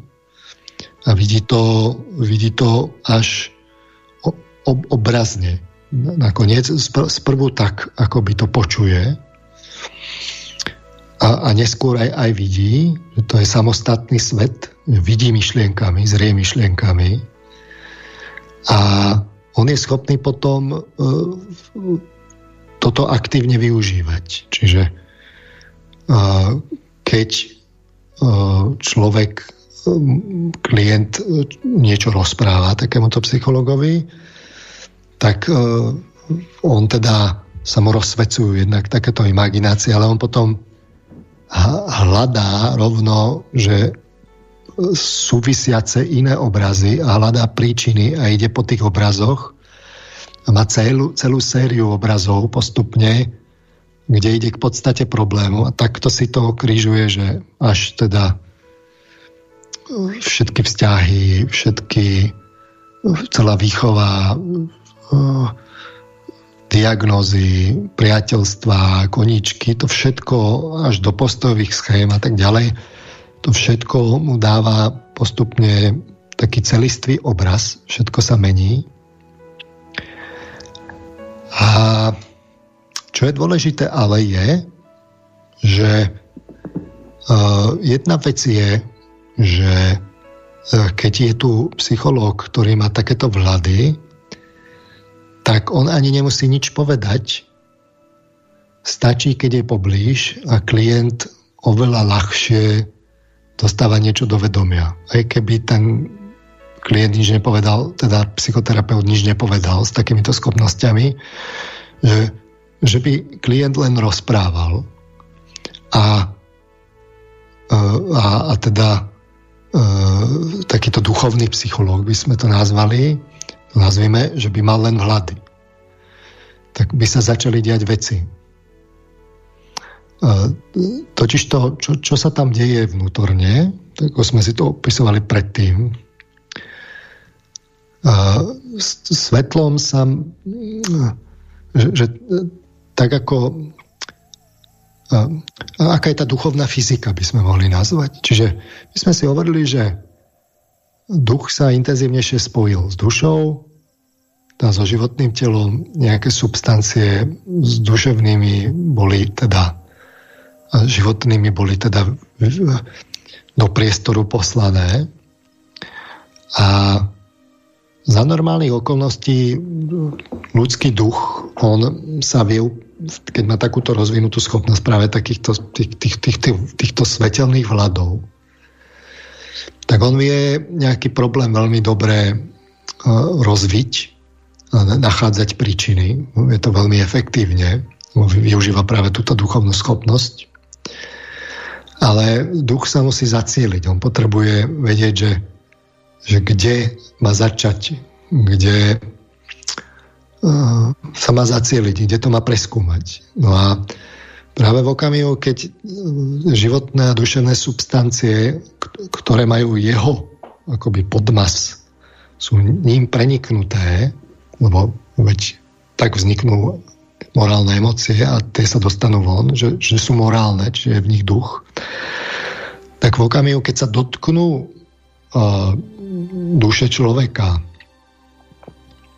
alebo niečoho živého, tak v tom momente, uh, keď duch násadí práve schopnosť takéhoto vhľadu, ktorú bežný človek po- pociťuje ako obyčajné myslenie, tak ten duch sa vtedy vie zamerať a v podstate sa pre ňo osvetlí priestor okolo.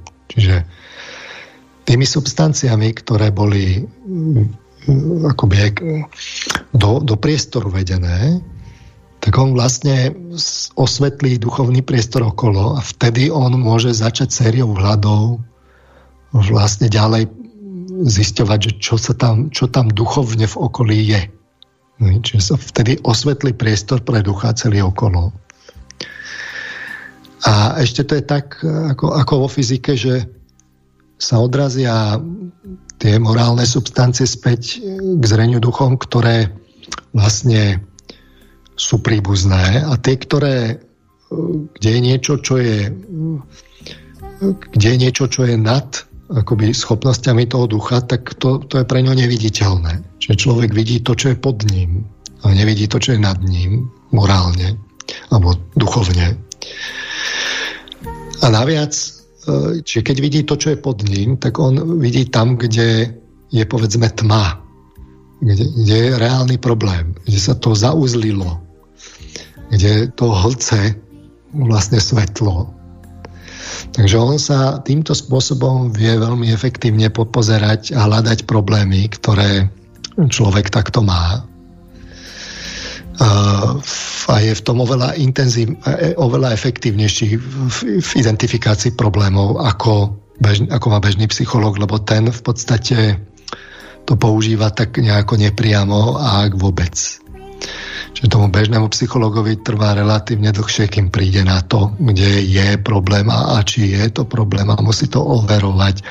A, a, a povedzme, takáto terapia môže trvať e, veľa stretnutí. U toho duchovného vie byť oveľa efektívnejší. Využíva na to, ako sme si povedali, lotosový kvet v strede hlavy dopredu, čiže medzi očami, tak, takzvané tretie oko to je svetelný orgán. A, a takáto duchovná terapia, ona má vyústenie, že svetlom sa má osvetliť celý človek, celý jeho osud. Ako súvisí jeho rodina, výchova, miesto, čo obavilo, vzťahy, čo robil, diagnozy, ašpirácie, a to všetko musí vytvoriť nejaký konzistentný, n-krát prekrížený obraz, ktorý ukazuje, že kde sú problémy. A jedna vec je vôbec akože to vidieť, že už to dáva ozdravné, ozdravenie, keď, keď, keď je niekto, kto svieti. Je to doslova do písmena ako ako ako, to poved, ako je to v Evaníliu, že počkajte, ja to niekde aj mám, som si to dal, že o Jánovi, keď hovoril uh, Kristus, že čakajte,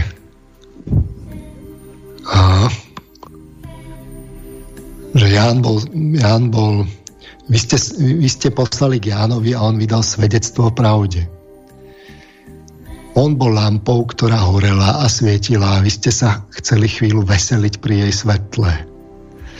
No tak, takto je to s človekom, ktorý svieti. On vlastne, vy máte pocit, že to všetko je akési jasnejšie a svetlejšie, že máte nejaký problém, s ktorým si neviete rady, prídete vôbec len do jeho blízkosti, tak sa už častokrát stane, že už je aj po probléme. A keď naviac mu ho poviete, tak vám veľmi rýchle poradí a máte pocit, že to vlastne bolo ľahké.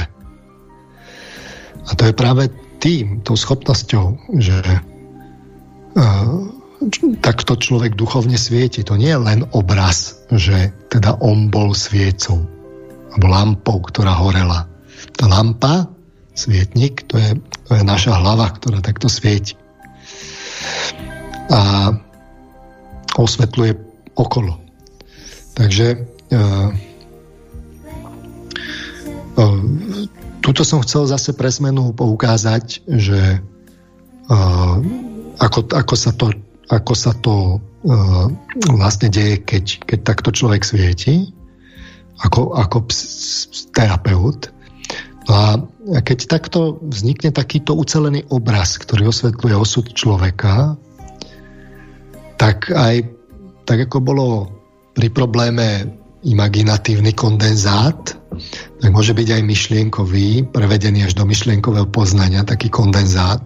Hm. Človek vlastne všetky tie súvislosti a problémy a nitky, oni sa zbiehajú v zmysle. A, že nakoniec toho vidno, že to má ucelený zmysel čo, čo človek prežíval, kde, kde sa s niečím boril, kde mal problémy, že to, že to v skutočnosti má byť toto a toto a to vedie k tomu a, a, a, a vlastne máte zmysel života človeka. A to by ste mali vidieť tie pohľady, keď človeku takto poviete. Z tých zážitkov, ktoré vám on povedal, dáte mu ich do súvislosti, tak Mali by ste vidieť tie ohromené pohľady, častokrát so slzami v očiach, ako keď pripomeniete niečo, čo je dávno zabudnuté, ale vlastne ste to tušili, niekedy to dokonca môžete mať na jazyku, že už ste tým pátrali. Viete, že je to mimoriadne dôležité a áno, zmysel je dôležitý, lebo všetky súvislosti osudu sa zbiehajú v zmysle naplnenie tohto zmyslu je to, čo nás dynamizuje zmysel je morálny, je v ňom nejaká transcendencia, nejaká, nejaké seba prekonanie, nejaké niečo, kde tento život práve, že máme naplniť a naplní sa tým, že ho, že ho vlastne prekonáme. Zmysel má morálny imperatív, je potrebné z neho niečo urobiť, zdokonaliť sa. A, čiže aj Tuto sú v e, psychológii a v terapiách e, terapie, ktoré sa sústredujú práve na túto myšlienkovú časť, povedzme kognitívna terapia. Pri tých citových to môže byť povedzme terapie orientované na človeka, nejaké humanistické alebo fenomenologické, také, kde je zážitok v centre pozornosti. Z časti tu môže byť aj, aj, aj e, psychoanalýza, ktorá kombinuje aj tú citovú, aj tú kognitívnu, teda myšlienkovú. Kognitívna terapia sa snaží hľadať, že kde sa človeku až, až jeho poznanie zauzlilo do, do nejakých toxických presvedčení, postojov a podobne. Čiže čia, čiastočne je to uh, aj, v, aj v terapii, samozrejme, ale jedna vec je, že ako to potom skúma konvenčný psycholog, on konvenčne myslí, takýto kognitívny terapeut. Druhá vec je, ako to robí takýto človek s rozvinutým vedomím. Uh, dajme si teraz ešte skladbu a pôjdeme do poslednej tretiny relácie. Dobre, dobre. Zaujímavé je to dnes, musím povedať. A to nie, že by inokedy nebolo, ale zaujímavé veci. Čiže, dobre, čiže skladbička a po nej pokračujeme teda ďalej, ale ešte len pridám teda tú informáciu technického charakteru studiozavinač slobodnyvysielac.sk je mail.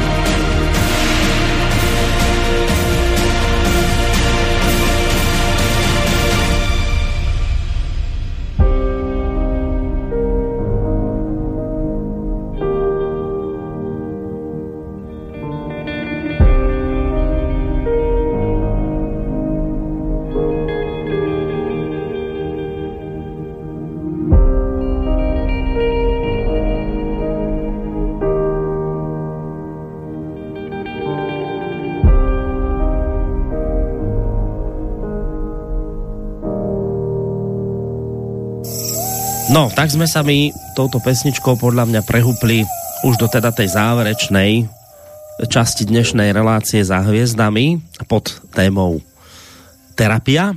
Ja si samozrejme v tejto chvíli už viem predstaviť, že tí ľudia, ktorí počúvajú, už rozmýšľajú nad tým, no, kde sa objednať k takému duchovnému terapeutovi, lebo vyzerá, že ten by im vedel pomôcť najlepšie.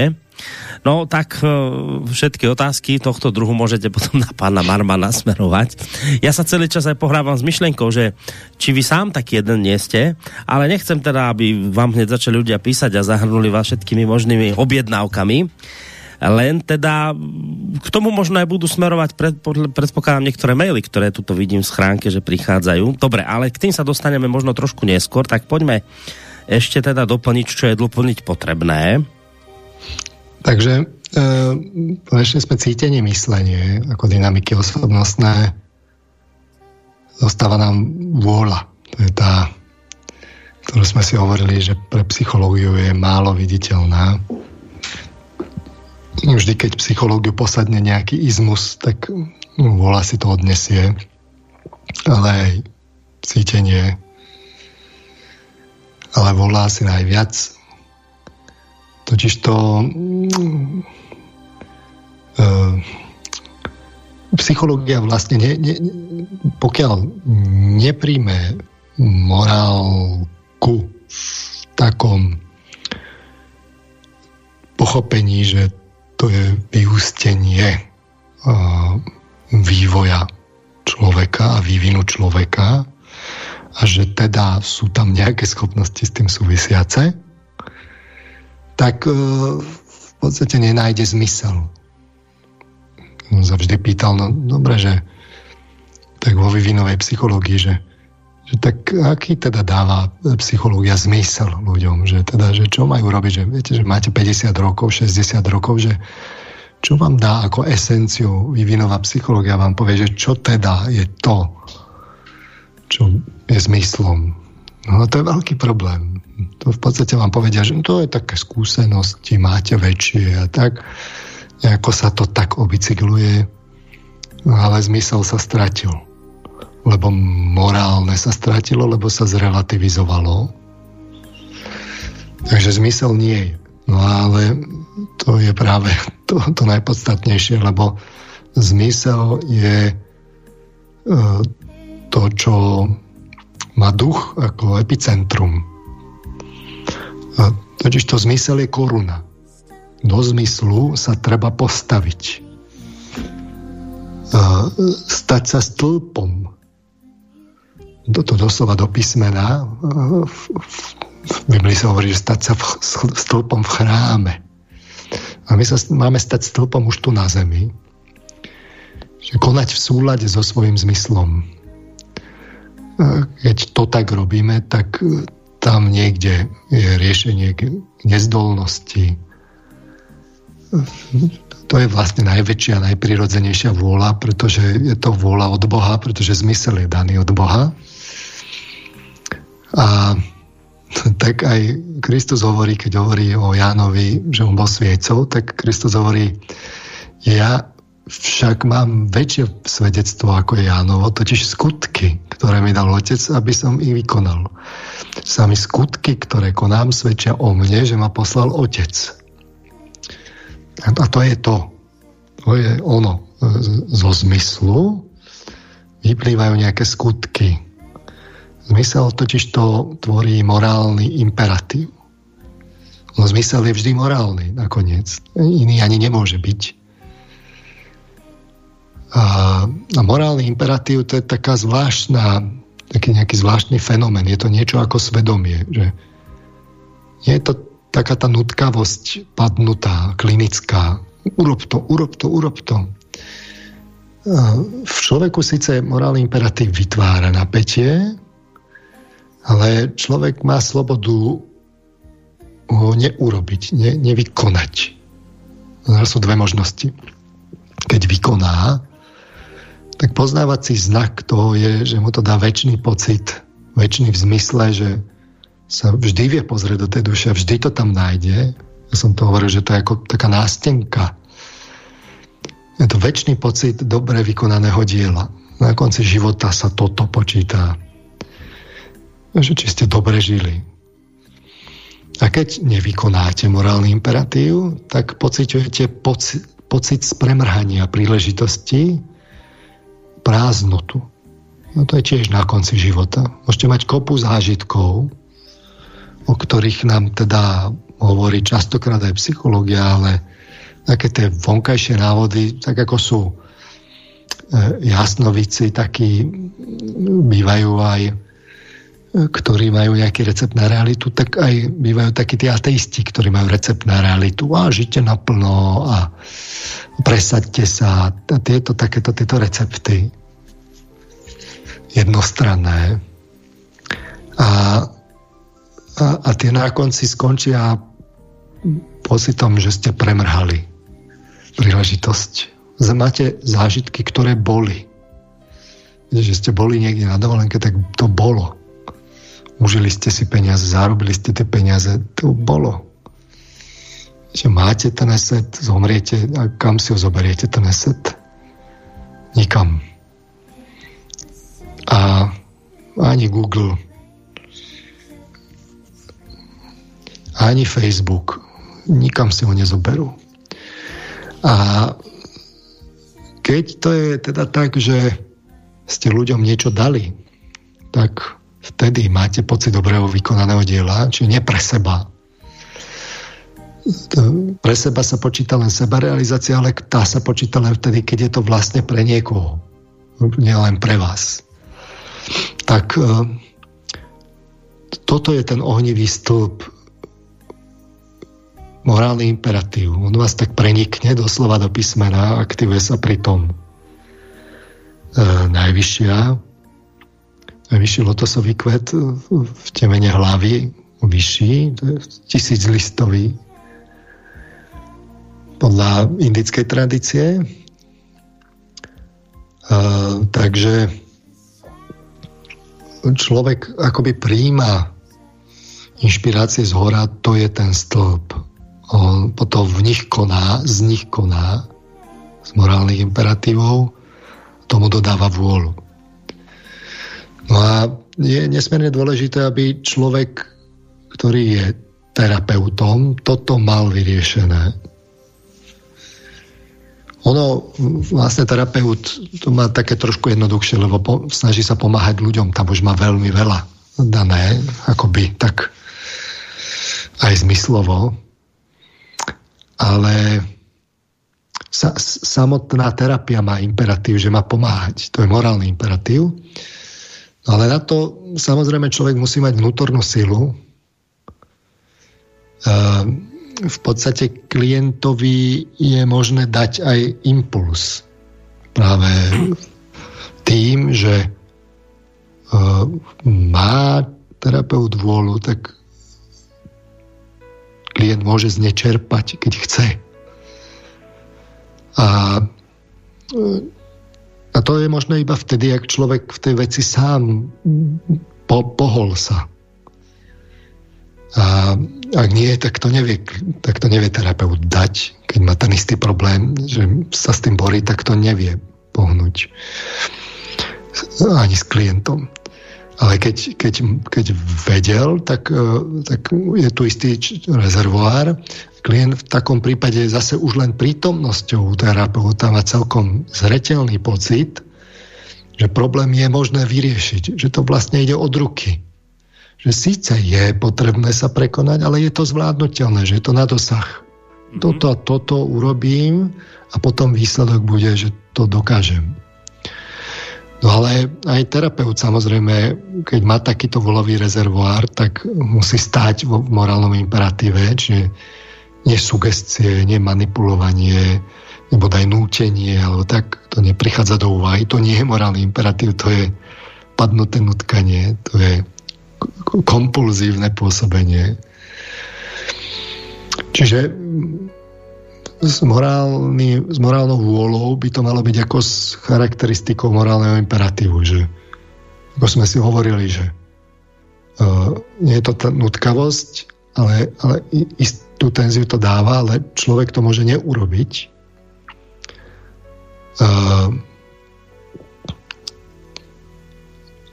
čiže čl- terapeut by mal mať dôlový potenciál a mal by mať veľký a vtedy vie pomáhať už len tým, že je, že je blízko. Ale psychológia vlastne neuznáva vôľu. E, psychoterapia a psychológia žiaľ dnes vymiera po meči. To je len odzrkadlenie tohto stavu, že je jednostranne empatická ženská, že táto vcítenie sa je dôležité. A vlastne dnes to zahrňa kvázi len behaviorálna terapia, čo je len nejaké automatizovanie formou podmienovania. Tá nenašla morálku. Čiže je to síce v celku prínosné, ale rozhodne nie je rozvinutie tejto oblasti. Pritom tá vôľa je niečo živúce. To je, to je to slovo, ktoré bolo na počiatku, to, z ktorého povstalo všetko. To je samotná duchovná vôľa je najvyššia schopnosť. A mohli by sme povedať, že to je oheň. U človeka sa to charakterizuje, ktorý ju má. Sú také znaky, ktoré možno pozorovať, že je nezlomný, rozhodný, činorodý a vie sa obetovať pre vyššie. Keď, keď tam morálny aspekt. Hej? Čiže nakoniec je to o obeti. To je transcendencia k tomu smeruje zmysel.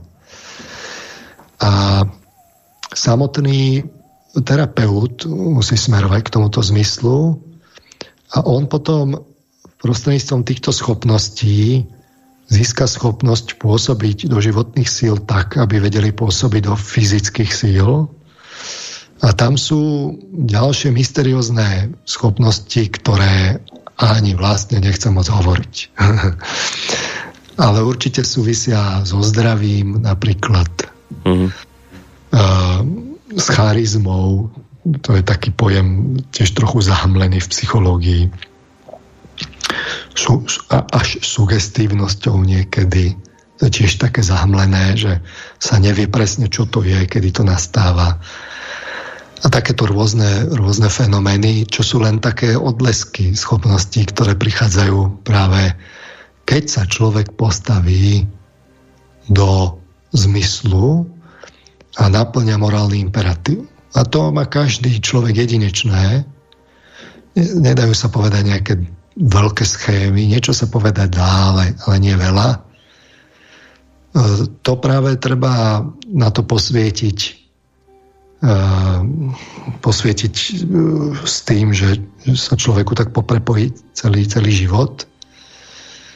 A a potom sa treba do toho zmyslu postaviť. Okay? A, a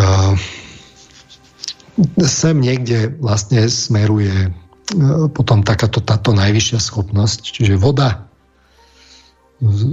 duch, vzduch, svetlo a, a vôľa, oheň. Hej? Takže toto sú tie tri dynamiky. No a teraz by som chcel na záver povedať tú pointu, že No čo má spoločné Kristovo vzkriesenie Lazara so psychoterapiou? Poťažmo teda hierofantovo zasvedcovanie neofita v mystériách. My sme si v tomto smere doplnili súčasnú psychoterapiu o rozšírenie vedomia terapeuta, čiže nejakým, nejakými substanciami morálneho cítenia, nejakým svetlom, vhľadu duchovného myslenia a nejakým oživujúcim, živúcim ohňom vôle, ktoré, ktorý, ktorý má taký, takýto rozvinutý v podstate zasvetenec. Čím sa to stalo teda dosť mystickým, celá terapia, a to bolo nevyhnutné, aby sme si ukázali, ten, že kam to, ako to môžeme premostiť. To bol ten most. Posluchači už asi tušia. No, keď e, príde človek, klient s problémom, za psychologom, za terapeutom, tak má podľa Rogersových slov nedostatok zosúladenia medzi skutočným ja a ideálnym ja. Čiže existuje nesúlad medzi klientovými skúsenostiami a vedomím, ako to definoval. Že ideálne ja je duch. Zviera ideálne ja nemá, tak to bezprostredne vtelené. Na to treba myslenie a seba uvedomovanie. A duch sa potom môže premietať do duše. V prvom približení, že vôbec vie mysleť, že sa vyvinie u ňo rozum.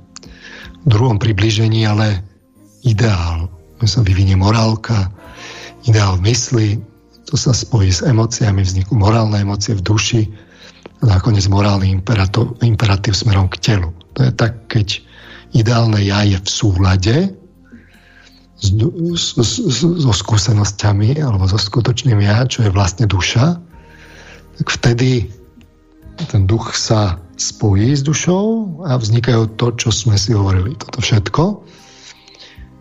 Že duša je emocionalita, tam sú nejaké emócie, nálady, črty, osobnosti. Prepojí sa to s telom, za, zapúzdri sa to, zakryštalizuje sa to nejakými návykmi, zmykmi, vzorcami správaniami, správania a prepojí sa to tiež s duchom, že sa to zafixuje v nejakých názoroch a postojoch. Takto sa, sa duch vlastne nakoniec zakryštalizuje do tela cez návyky a zvyky, cez nálady a črty a nakoniec názory a postoje.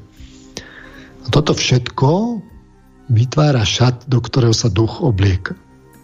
Môže byť takýto šat alias duša vypratá do biela, čiže ľahký a svietivý, kde je veľa substancií, ktoré z neho vychádzajú von a svietia, čo je vlastne sú morálne emócie, ale môže byť aj železnou košelou, bez možnosti slobody. To prvé je slobodné, to druhé nie. Čiže keď sa niečo zakryštalizuje, tak buď a tie ideálne a to skutočné ja nie sú v súlade duch s dušou a vzniknú pnutie a dizonancie, tak potom sú tam pnutia, tie jednotlivé zložky nerezonujú medzi sebou, trajú sa, buď má človek silné ja, alebo príliš násilné ja, potom vznikajú všelijaké poruchy osobnosti, že buď je teda agresívny, až psychopat, alebo narcistický, alebo je proste slabá tá osobnosť, má povedzme závislú poruchu osobnosti, alebo depresia a podobne. No a pri takýchto problémoch, aké teda sú následky toho nesúladu, no v konečnom dôsledku je, sa udeje to, že sa to postupne somatizuje do tela. A čím je človek paradoxne svetskejší, ohrublejší, tým čas somatizácie trvá dlhšie, lebo sa, sa mu tak akoby prerušuje linka do tela ale nemilme si, ono sa to somatizuje len pomalšie, ale určite. A, ale prejaví sa to samozrejme vo vzťahoch, prejaví sa to vo vonkajšom svete. A pri každom takomto probléme, ktorý v konečnom dôsledku ten duch nenašiel správnu cestu a teda je tam nejaká neresť, tak pri každom probléme sa postupne človek utopí a zakryštalizuje v nejakej somatizácii a de facto sa stane mŕtvým Lázarom v chladnej tmavej jaskyni. To je taký obraz, ktorý by sme mohli chápať ako im, imaginatívny, že taký metaforický, ale on je vlastne veľmi presný aj vzhľadom k nášmu telu. Naše telo je jaskyňa alebo studňa, a keď duch nenájde cestu, tak on sa v nej utopí v tej studni, respektíve v chladnej tmavej jaskyni, e, zomrie od chladu, zakryštalizuje sa tam a, a, a stráti svetlo. Je, je tma. No a iniciácia je, e, znamená, že ako náhle sa človek stane alebo chce duchovne rozvíjať, musí sa stať subtilnejší.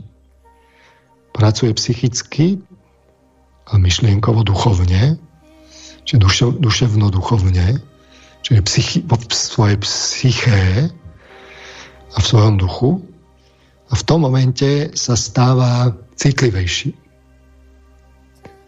Aj keď je, a keď je teda citlivejším, tak viac a rýchlejšie má, majú emócie dopad na telo a teda sa urýchluje somatizácia. A, a keď chce teda prejsť inicia, iniciačnou cestou, že trénovať vedomie až bez tela, tak problém sa len znásobí. V snoch je prežívanie oveľa intenzívnejšie. Telo netlmí emocionalitu. Preto pri iniciácii uh, alias rozvinutí duševno-duchovného zrenia a schopnosti je absolútne kritické, že ako človek reguluje emócie. A v konečnom dôsledku poučenie z regulácie emócií je, že nie je regulácie emócií bez morálky. Ako také, že naozaj ako systémové. Preto sa v mysteriách vždy začínalo očisťovaním, morálnym zdokonalením, v starých dobách, kedy ja a morálka ešte neboli také rozvinuté, tak museli pomáhať hierofanti s týmto. To boli ľudia, ktorí v mysteriách uh, vlastne pomáhali aj mimo tela, pomáhali teda novicovi, neo, neofitovi. A tam práve bolo nevyhnutné to, že, že čo? čo? Čo je ten problém, ktorému človek čelí? No tak duch Kristus povedal, že zvuk je ako vietor. Nevieš, odkiaľ prichádza, kam ide. On je slobodný ako myslenie. Nasleduje pravdu. To je naše osvietené ja. Keď sa do pravdy vložíme, tak svietime nakoniec. Duša bola ale ponorená do tela.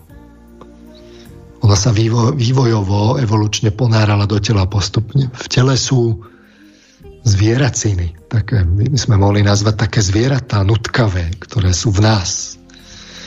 Sú v základných emóciách, v strachu, v panike, v odpore, odmietaní, v hneve, v zúrivosti, ale aj v radosti, slasti, v túžbe, chtíči, smútku až rezignácii.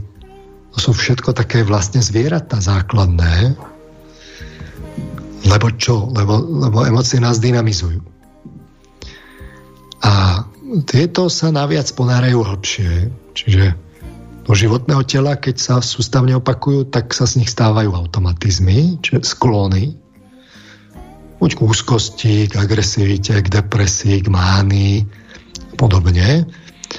Alebo ešte trvalejšie, keď sa stelesne až do tela, že, že sa ovplyvní homeostáza a celé sa to vykryštalizuje, tak sú z toho až potom či už rovno nátury, alebo rovno poruchy. Či už klasický melancholik, cholerik, flegmatik, my sme si to nejako vysvetľovali, ako to súvisí s emóciami, náladami až po temperament, ale máte aj poruchy, že úzkostná porucha, závislá porucha osobnosti a tak podobne. Čiže a, duša, ako náhle nenájde cestu k duchu, ktorý ju vyťahuje teda hore k svetlu, ale sa ponára do tela, tak e, vlastne v týchto zvieracinách, v ktoré sa postupne automatizujú až vykryštalizujú, tak sa človek veľmi ľahko stratí. A to je to, čo je spomínané, že teda kto že deň má teda 12, počkajte, musím to prečítať ako presne, aby som to povedal, či nemá deň 12 hodín. Kto chodí vodne, nepodkýňa sa, pretože vidí svetlo tohto sveta. Ale ak niekto chodí v noci, podkýňa sa, lebo nie je to, v nie to svetla.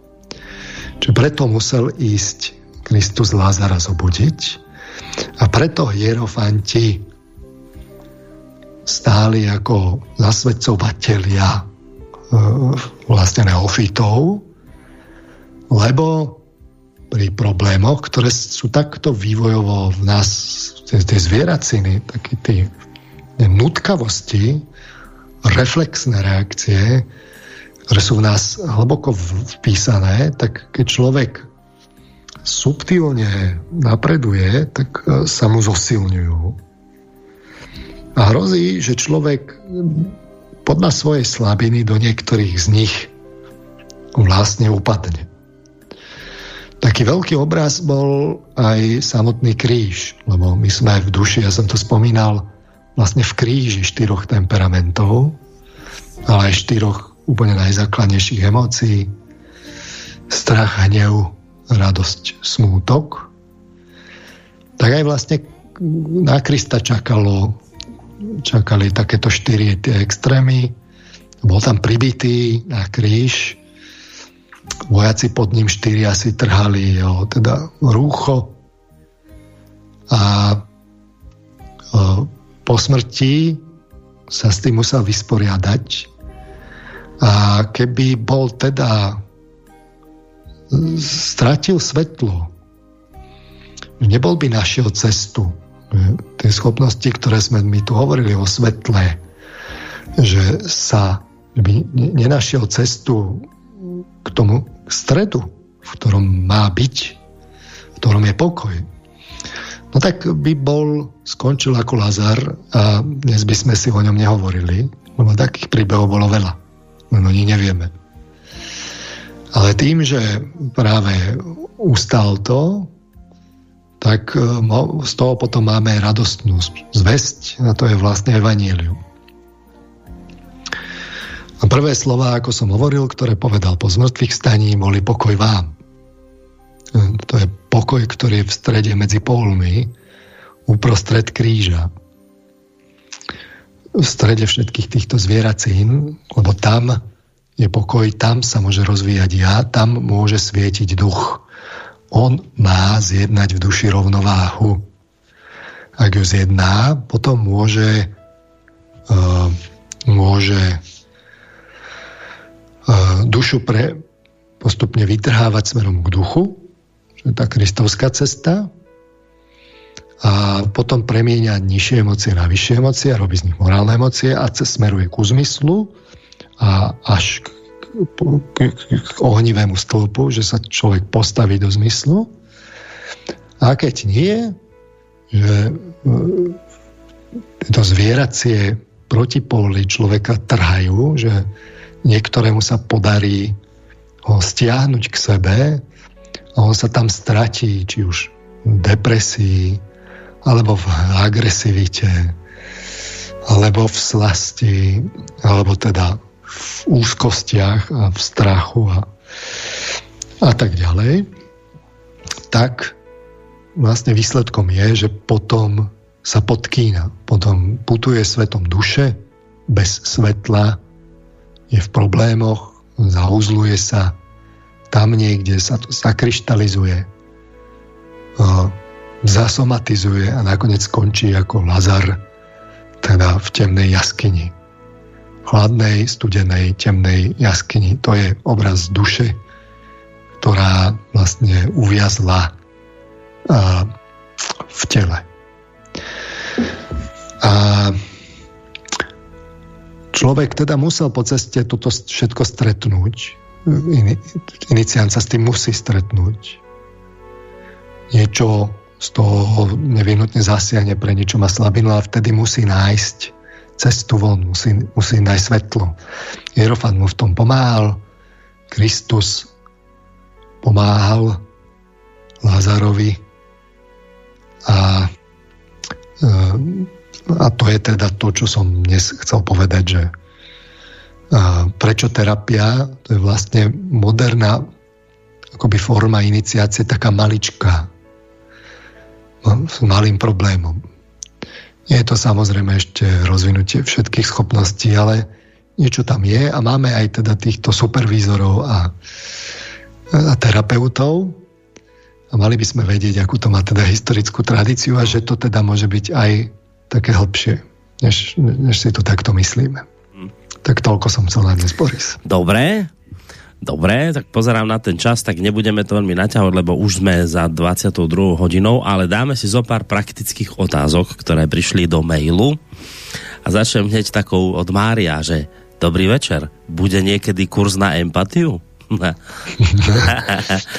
ja dúfam, že áno. Ja dúfam, že áno. Uh, samozrejme sa ma ľudia na to pýtajú. Uh, ešte to neviem, ale presne, ale mám také predbežné plány, že niekedy budúci rok, a ja to samozrejme v reláciách budem avizovať. Ale mňa to trošku prekvapilo, že existuje kurz na empatiu. Empatia sa dá nacvičiť?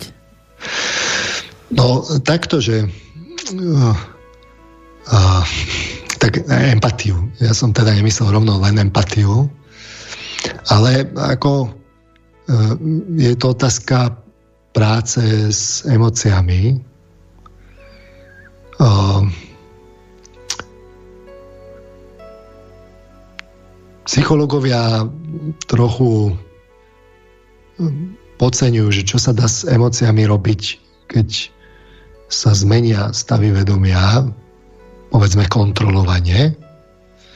Ja si myslím, že empatia sa dá vyvinúť pri energickom úsilí u toho človeka, ktorý nemá nemá na to talent, alebo nepriniesol si to.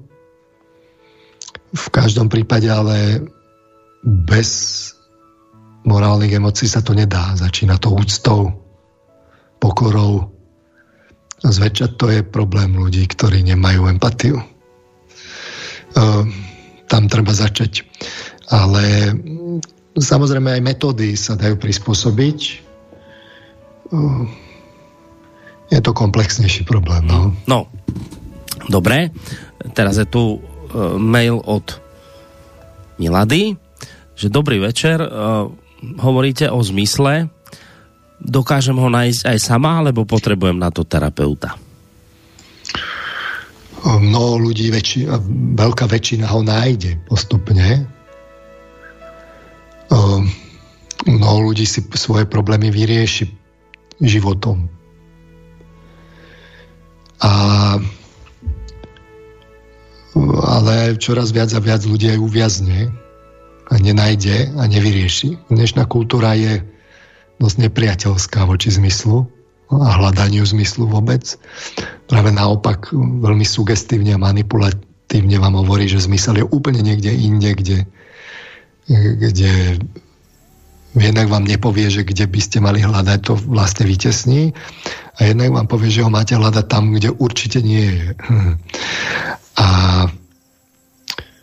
uh, ale to neznamená, že ho človek nemôže nájsť sám. Väčšina ľudí ho nájde, ale spýtajte sa ľudí na konci života, že koľko im to trvalo. S dobrými radami to môže trvať kratšie. Dobrá rada nad zlato, ako sa hovorí. Tak toľko by som k tomu povedal. No, tomto mám ešte jeden mail od Mária, čo prečítam, lebo potom dám aj ďalšie ešte od iných ľudí. Mário ešte sa pýta, a to je tiež taká otázka, že no, toto podľa mňa mnohí ľudia riešia, že, že či sa dá pomôcť človeku, ktorý si ale chce zachovať svoje súkromie.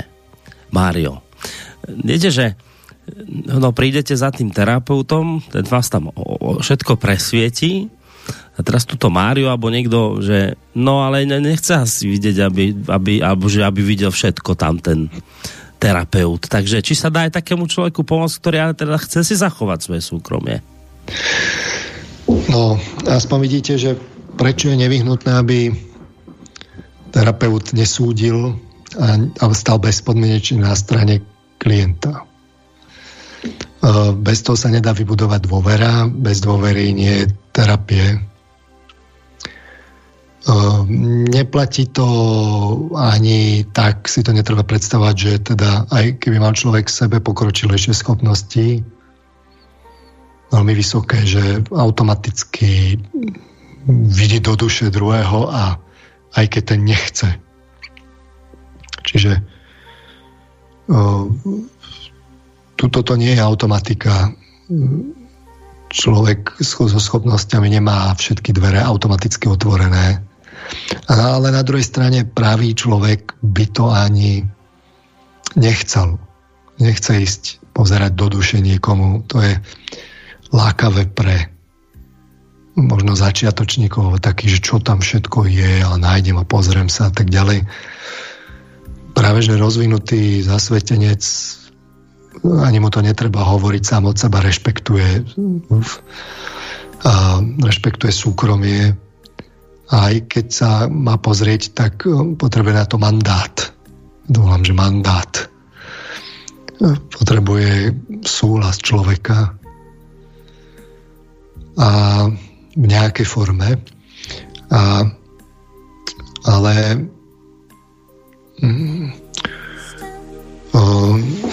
ono je to zväčša tak, že človek, ktorý sa hambí za niečo vnútorne, čo nechce odkryť, tak on vlastne uh, si sám znemožňuje cestu uh, k riešeniu. Ono zväčša, nemusí to tak nutne byť, ale zväčša je to tak, že tam je práve pro, pro, prameň problémov.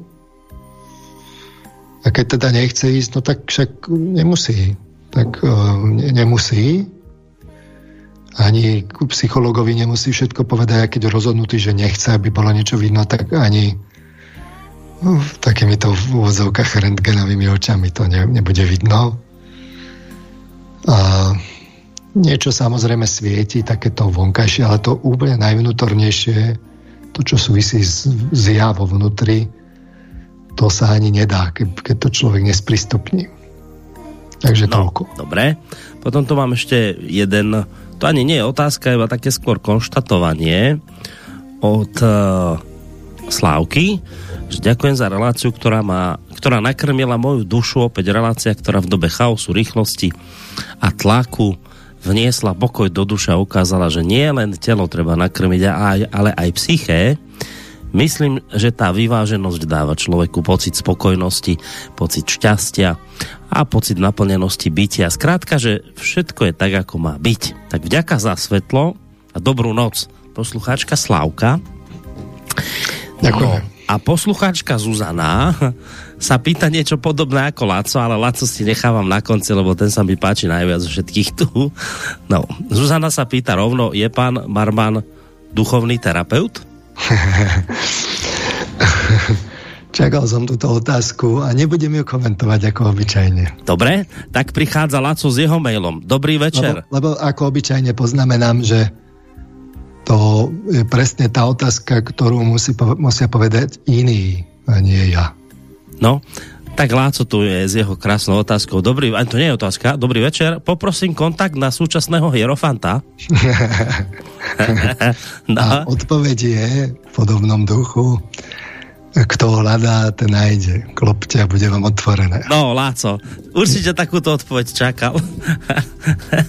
Lebo to, to je totiž to, viete, že to je totiž to o tom, že keď sa človek nesnaží, tak aj keby som ten kontakt nenapísal, tak to nevíde. Viete. A, a to je celkom pochopiteľné, že uh, v prírode sa neplitvá. Ani v duchovnom svete sa neplitvá. A ani je zadarmo. V zmysle, že keď sa teda nesnažím, tak alebo no, ešte divženie, že opačne, že s ňou aj opoverujem, takže ju dostanem. A, také to neplatí. Ono, môže nastať akoby také iluzórne zdanie, povedzme z Evanília, že tam Kristus chodil po všelijakých mýtnikoch a hriešníkoch, ale však veď dobre, však tam boli pacienti, ale to neznamená, že každý, každému sa odpustili hriechy. A keď sa na to pozriete bližšie, tak sa pýtal, chceš vyzdravieť? Veríš? A to neboli len také ako ad hoc, ad hoc vyhlásenie, že však ja verím, áno, však ja verím. To na to nestačilo. Čiže preto sa treba snažiť a keď sa človek snaží, tak skôr alebo neskôr si nájde človeka, ktorý mu vie dať povedzme sprievodné rady, lebo dnes už je to tak, že takí tí klasickí hierofanti, akí boli kedysi, no, tak, tak už, už to tak byť nemá. Už to má byť oveľa viac tak ako s tým Lázarom. A zmenilo sa to. V podstate už si človek dnes, to je, to je dôležitá zmena, ešte pred 100 rokmi, keby ste si boli pozreli, tak to začínala tá zmena a vlastne vtedy ešte boli také tie odporúčania, že teda človek by si mal hľadať akože duchovného učiteľa. Ale dnes už je ten čas, že človek by z poznatkov, ktoré vie, to mal vyčítať jednak z fyziológie, zo psychológie, zo sveta okolo seba, aj z prírodných vied, aj tak ďalej, že už to treba vyčítať odtiaľ, že aj, aj postupy, aj milníky, aj čo treba robiť, kedy treba robiť. Čiže už nehľadá človek hierofanta klasickom slova zmysle, ktorý mu drží dušu, lebo on niekde uviazol a potom mal aj nejakú teda slabinu v duši, ale hľadá vlastne človeka, ktorý, je, ktorý mu dáva rady. Čiže nehľadá autoritu, ale hľadá radcu, pomocníka. Hej. Čak to ste hovorili už aj mimo, aj myslím, že Emil Páleč to spomínal v relácii, že to je jedna zo základných vecí duchovného napredovania, že sa nemôžete vrácať do starých vecí duchovných, ale máte napredovať a to je presne k tomu, že, že, že nie teraz, že hľadajme hierofantov, ale ja som... A to, to, toto ešte, Boris, je veľmi dôležité. Táto zmena sa deje v súčasnosti. Ona začala pred nejakým časom pár desať ročí dozadu a ešte teda pár desať ročí potrvá, kým sa to tak ako vlastne sosumarizuje nejako viete, usporiada a tak ďalej a spopularizuje. Ale to je zmena, ktorá prebieha teraz, aktuálne. Čiže uh, to je také čarovné, že to sa v starých textoch nedočítate. To treba rozumieť času súčasnému. To je na tom fascinujúce. Tak toľko. Uh, ja som to chcel povedať, že mne bolo jasné, že viete, keď tu dnes zazňujú také veci, že máte tu duchovného terapeuta, ktorý okolo seba žiari svetlo a, a, a ten váš problém prežiari, presvieti tam tú miestnosť, že to tak pres, predstavujeme a zrazu je všetko jasné, vy viete zrazu vyriešiť ten problém, tak to je logické, že, že veď by to bolo nádherné, tak, tak presne ľudia začnú písať, že dajte kontakt na takéhoto človeka, že kto by nechcel, že takého stretnú, že len príde a, a teraz je zrazu všetko jasné, problém vyrieším. Nakoniec veď ľudia chodia preto za vešticami a teraz vôbec nejak už v zlom to nemyslím, že však majú pomôcť, že oni nechcú sa dozvedieť, že čo sa mi stane a neviem čo, ale že čo mám robiť, aby sa mi to nestalo a tak. Čiže preto toto ľudia si také, podľa mňa, nejaké také skratky robia a, a logicky, keď počujú, že aha, že no, že, no, že existuje niekto, kto iba v jeho prítomnosti vyriešite hneď ten problém, ani nemusí nič povedať. To tak viete, to je veľmi lákavé. No, k tomu by som povedal následujúce, že ľudia si toto až príliš často predstavujú ako také zjemnené fyzické vnímanie. Čiže že keby som tam išiel, tak snáď by som tú žiaru aj videl očami. Mm. A to, to sa očami nepozerá, za prvé. Za druhé, uh, si treba ale uvedomiť, že pri takomto človeku sa aj zrychluje ten osud, že ten problém sa okatejšie dostane do, do vedomia. A človek takýto vám povie, čo máte robiť a zavalí vás radami, že čo všetko treba robiť. Viete, že ono za začiatku, poviem to takto, že keď, keď si človek rochne nejaký dlhší čas, tak má teda akože neporiadok v byte, nie? A potom sa môže stať po nejakom čase, že príde niekto ku nemu na návštevu a teraz mu to tak ako pripomenie, čo všetko treba upratať, tak zo začiatku to môže byť práve že horšie, že, že zistí, že koľko veľa povinností má.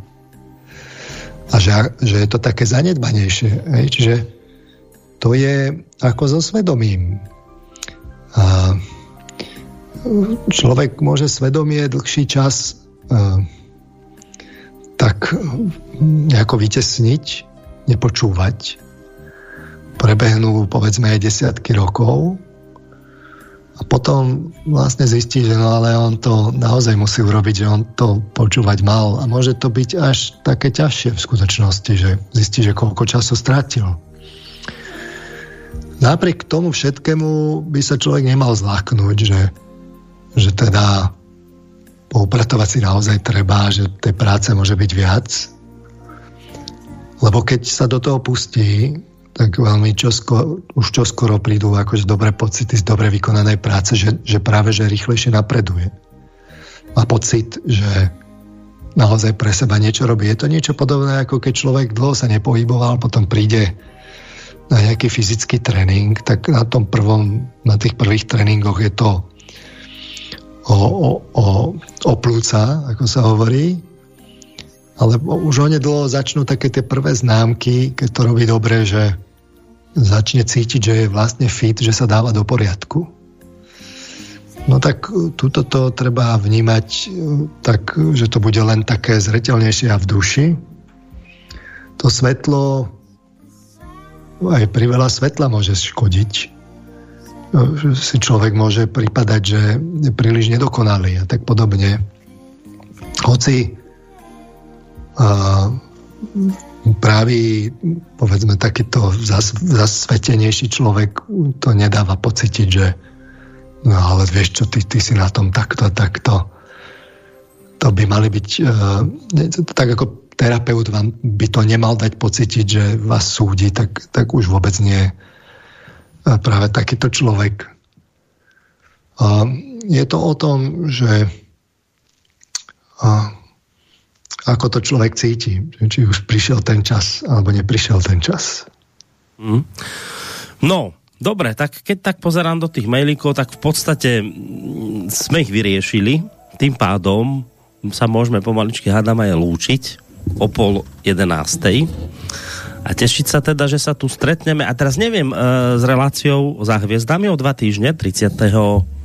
decembra? 30. decembra je to naplánované predbežne s Marekom Čapakom. Aha, to som nevedel. To som, Vidíte, to som sa až teraz dozvedel. Dobre, že? veci. Takže to, takže to budeme zase v trojici. To by sme mali byť asi v trojici. Aha, no dobre, tak to... Dobre, tak som sa dozvedel prvýkrát a ja teraz ako poslucháči. Čo vy všetko viete, no. Dobre. Povedali by sme si niečo asi teda o Popolvárovi, je taký ten... To je Mareková téma. To, to je, kto iný môže o Popolvárovi rozprávať ako on? No tak... E, tak áno, no. no. no ja, ja to no. budem len tak ako nejako prisediaci. Áno, áno, tak ako minule. No iba tak sem tam niečo, no, áno. No a, a inak akože je otázka, že prečo teda ten Popolvár mal teda tie tri hory, viete, že my sme si tu hovorili nejak, nejakú trojnosť, tak, tak len ako domáca úloha pre poslucháčov, že prečo tri hory alebo tri úzdy z konia podľa toho, akú verziu človek vlastne e, si zoberie. Ale do hory išli tie jeho bratia, nie? Tam do tej striebornej hory. A tieto hory myslíte? Tak on, on nakoniec tiež išiel na koni. Áno, áno, že všetky tie hory sa... sa mu premenil, no. že prečo na koni. A celá tá symbolika, to je vlastne ako interpretácia snov, a? z nového materiálu, tak máte rozprávky, takže to je tam je to sú pra, práve obrazy z duševného sveta, takže to je práve to, že psychológ vám asi nepovie moc, že prečo konkrétne kôň mm. má nejaké také vlastnosti, ak, aké má, že rozdiel medzi, ja neviem, materinou dúškou a nejak, nejakou inou bylinou asi nebude riešiť do takýchto detailov, hoci to sú práve tie dôležité. Tam sa ukáže práve ako viete uplatniť poznanie smerom až, až do vonkajšieho poznania. To je to, čo som hovoril, že dnes sa toto tvorí viac ako inokedy, že toto treba zosumarizovať, že ako to bolo v evolúcii, čo sa kedy vyvíjalo, mm. aké sú účinky, ja neviem, liečivé, rastlín, prečo zvieratá také a také sa obetovali, a aké majú kvality, aký to má súvis s orgánmi v tele, v duši človeka a podobne. To je to, čo potrebujete ako poznanie na to, aby ste vedeli vyčítať ako tá iniciácia vôbec prebieha má prebiehať. A, čiže uh, 30. bude toto o Popolvárovi. Mm-hmm. Tak posluchačov trochu tak naladíme. To by malo byť medzi sviatkami. To už bude a... tak koncoročne ladené, to už bude tak úplne koncoročne, koncoročne, no. no. A potom teda že my sa už nebudeme do, do, do Vianočných sviatkov počuť, no tak uh, snažil som sa tú dnešnú reláciu ladiť tak, aby, aby to bolo primerané práve k tomu, že už máme Vianoce pred odvermi, preto tma a svetlo. A aj som teda vybral nejaké také tie kresťanské témy zase. Bolo to tak trochu aj o sviatkoch moderne. No a želám teda poslucháčom aj vám, Boris, pokojné, pokojné sviatky, pokojné sviatky a v, v kruhu teda aj blízkych, aj s dobrými vzťahmi, s morálnymi emóciami a s inšpiráciami z hora.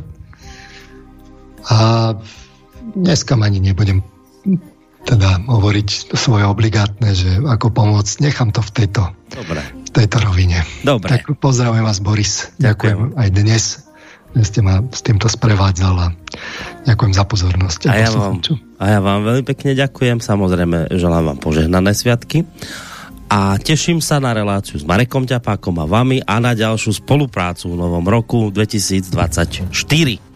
Tak sa majte na dnes pekne, do počutia. No a okrem Petra Marmana sa s vami lúči v tejto chvíli z bansko štúdia aj Boris Koroni. Majte sa pekne, vážení poslucháči a do počutia.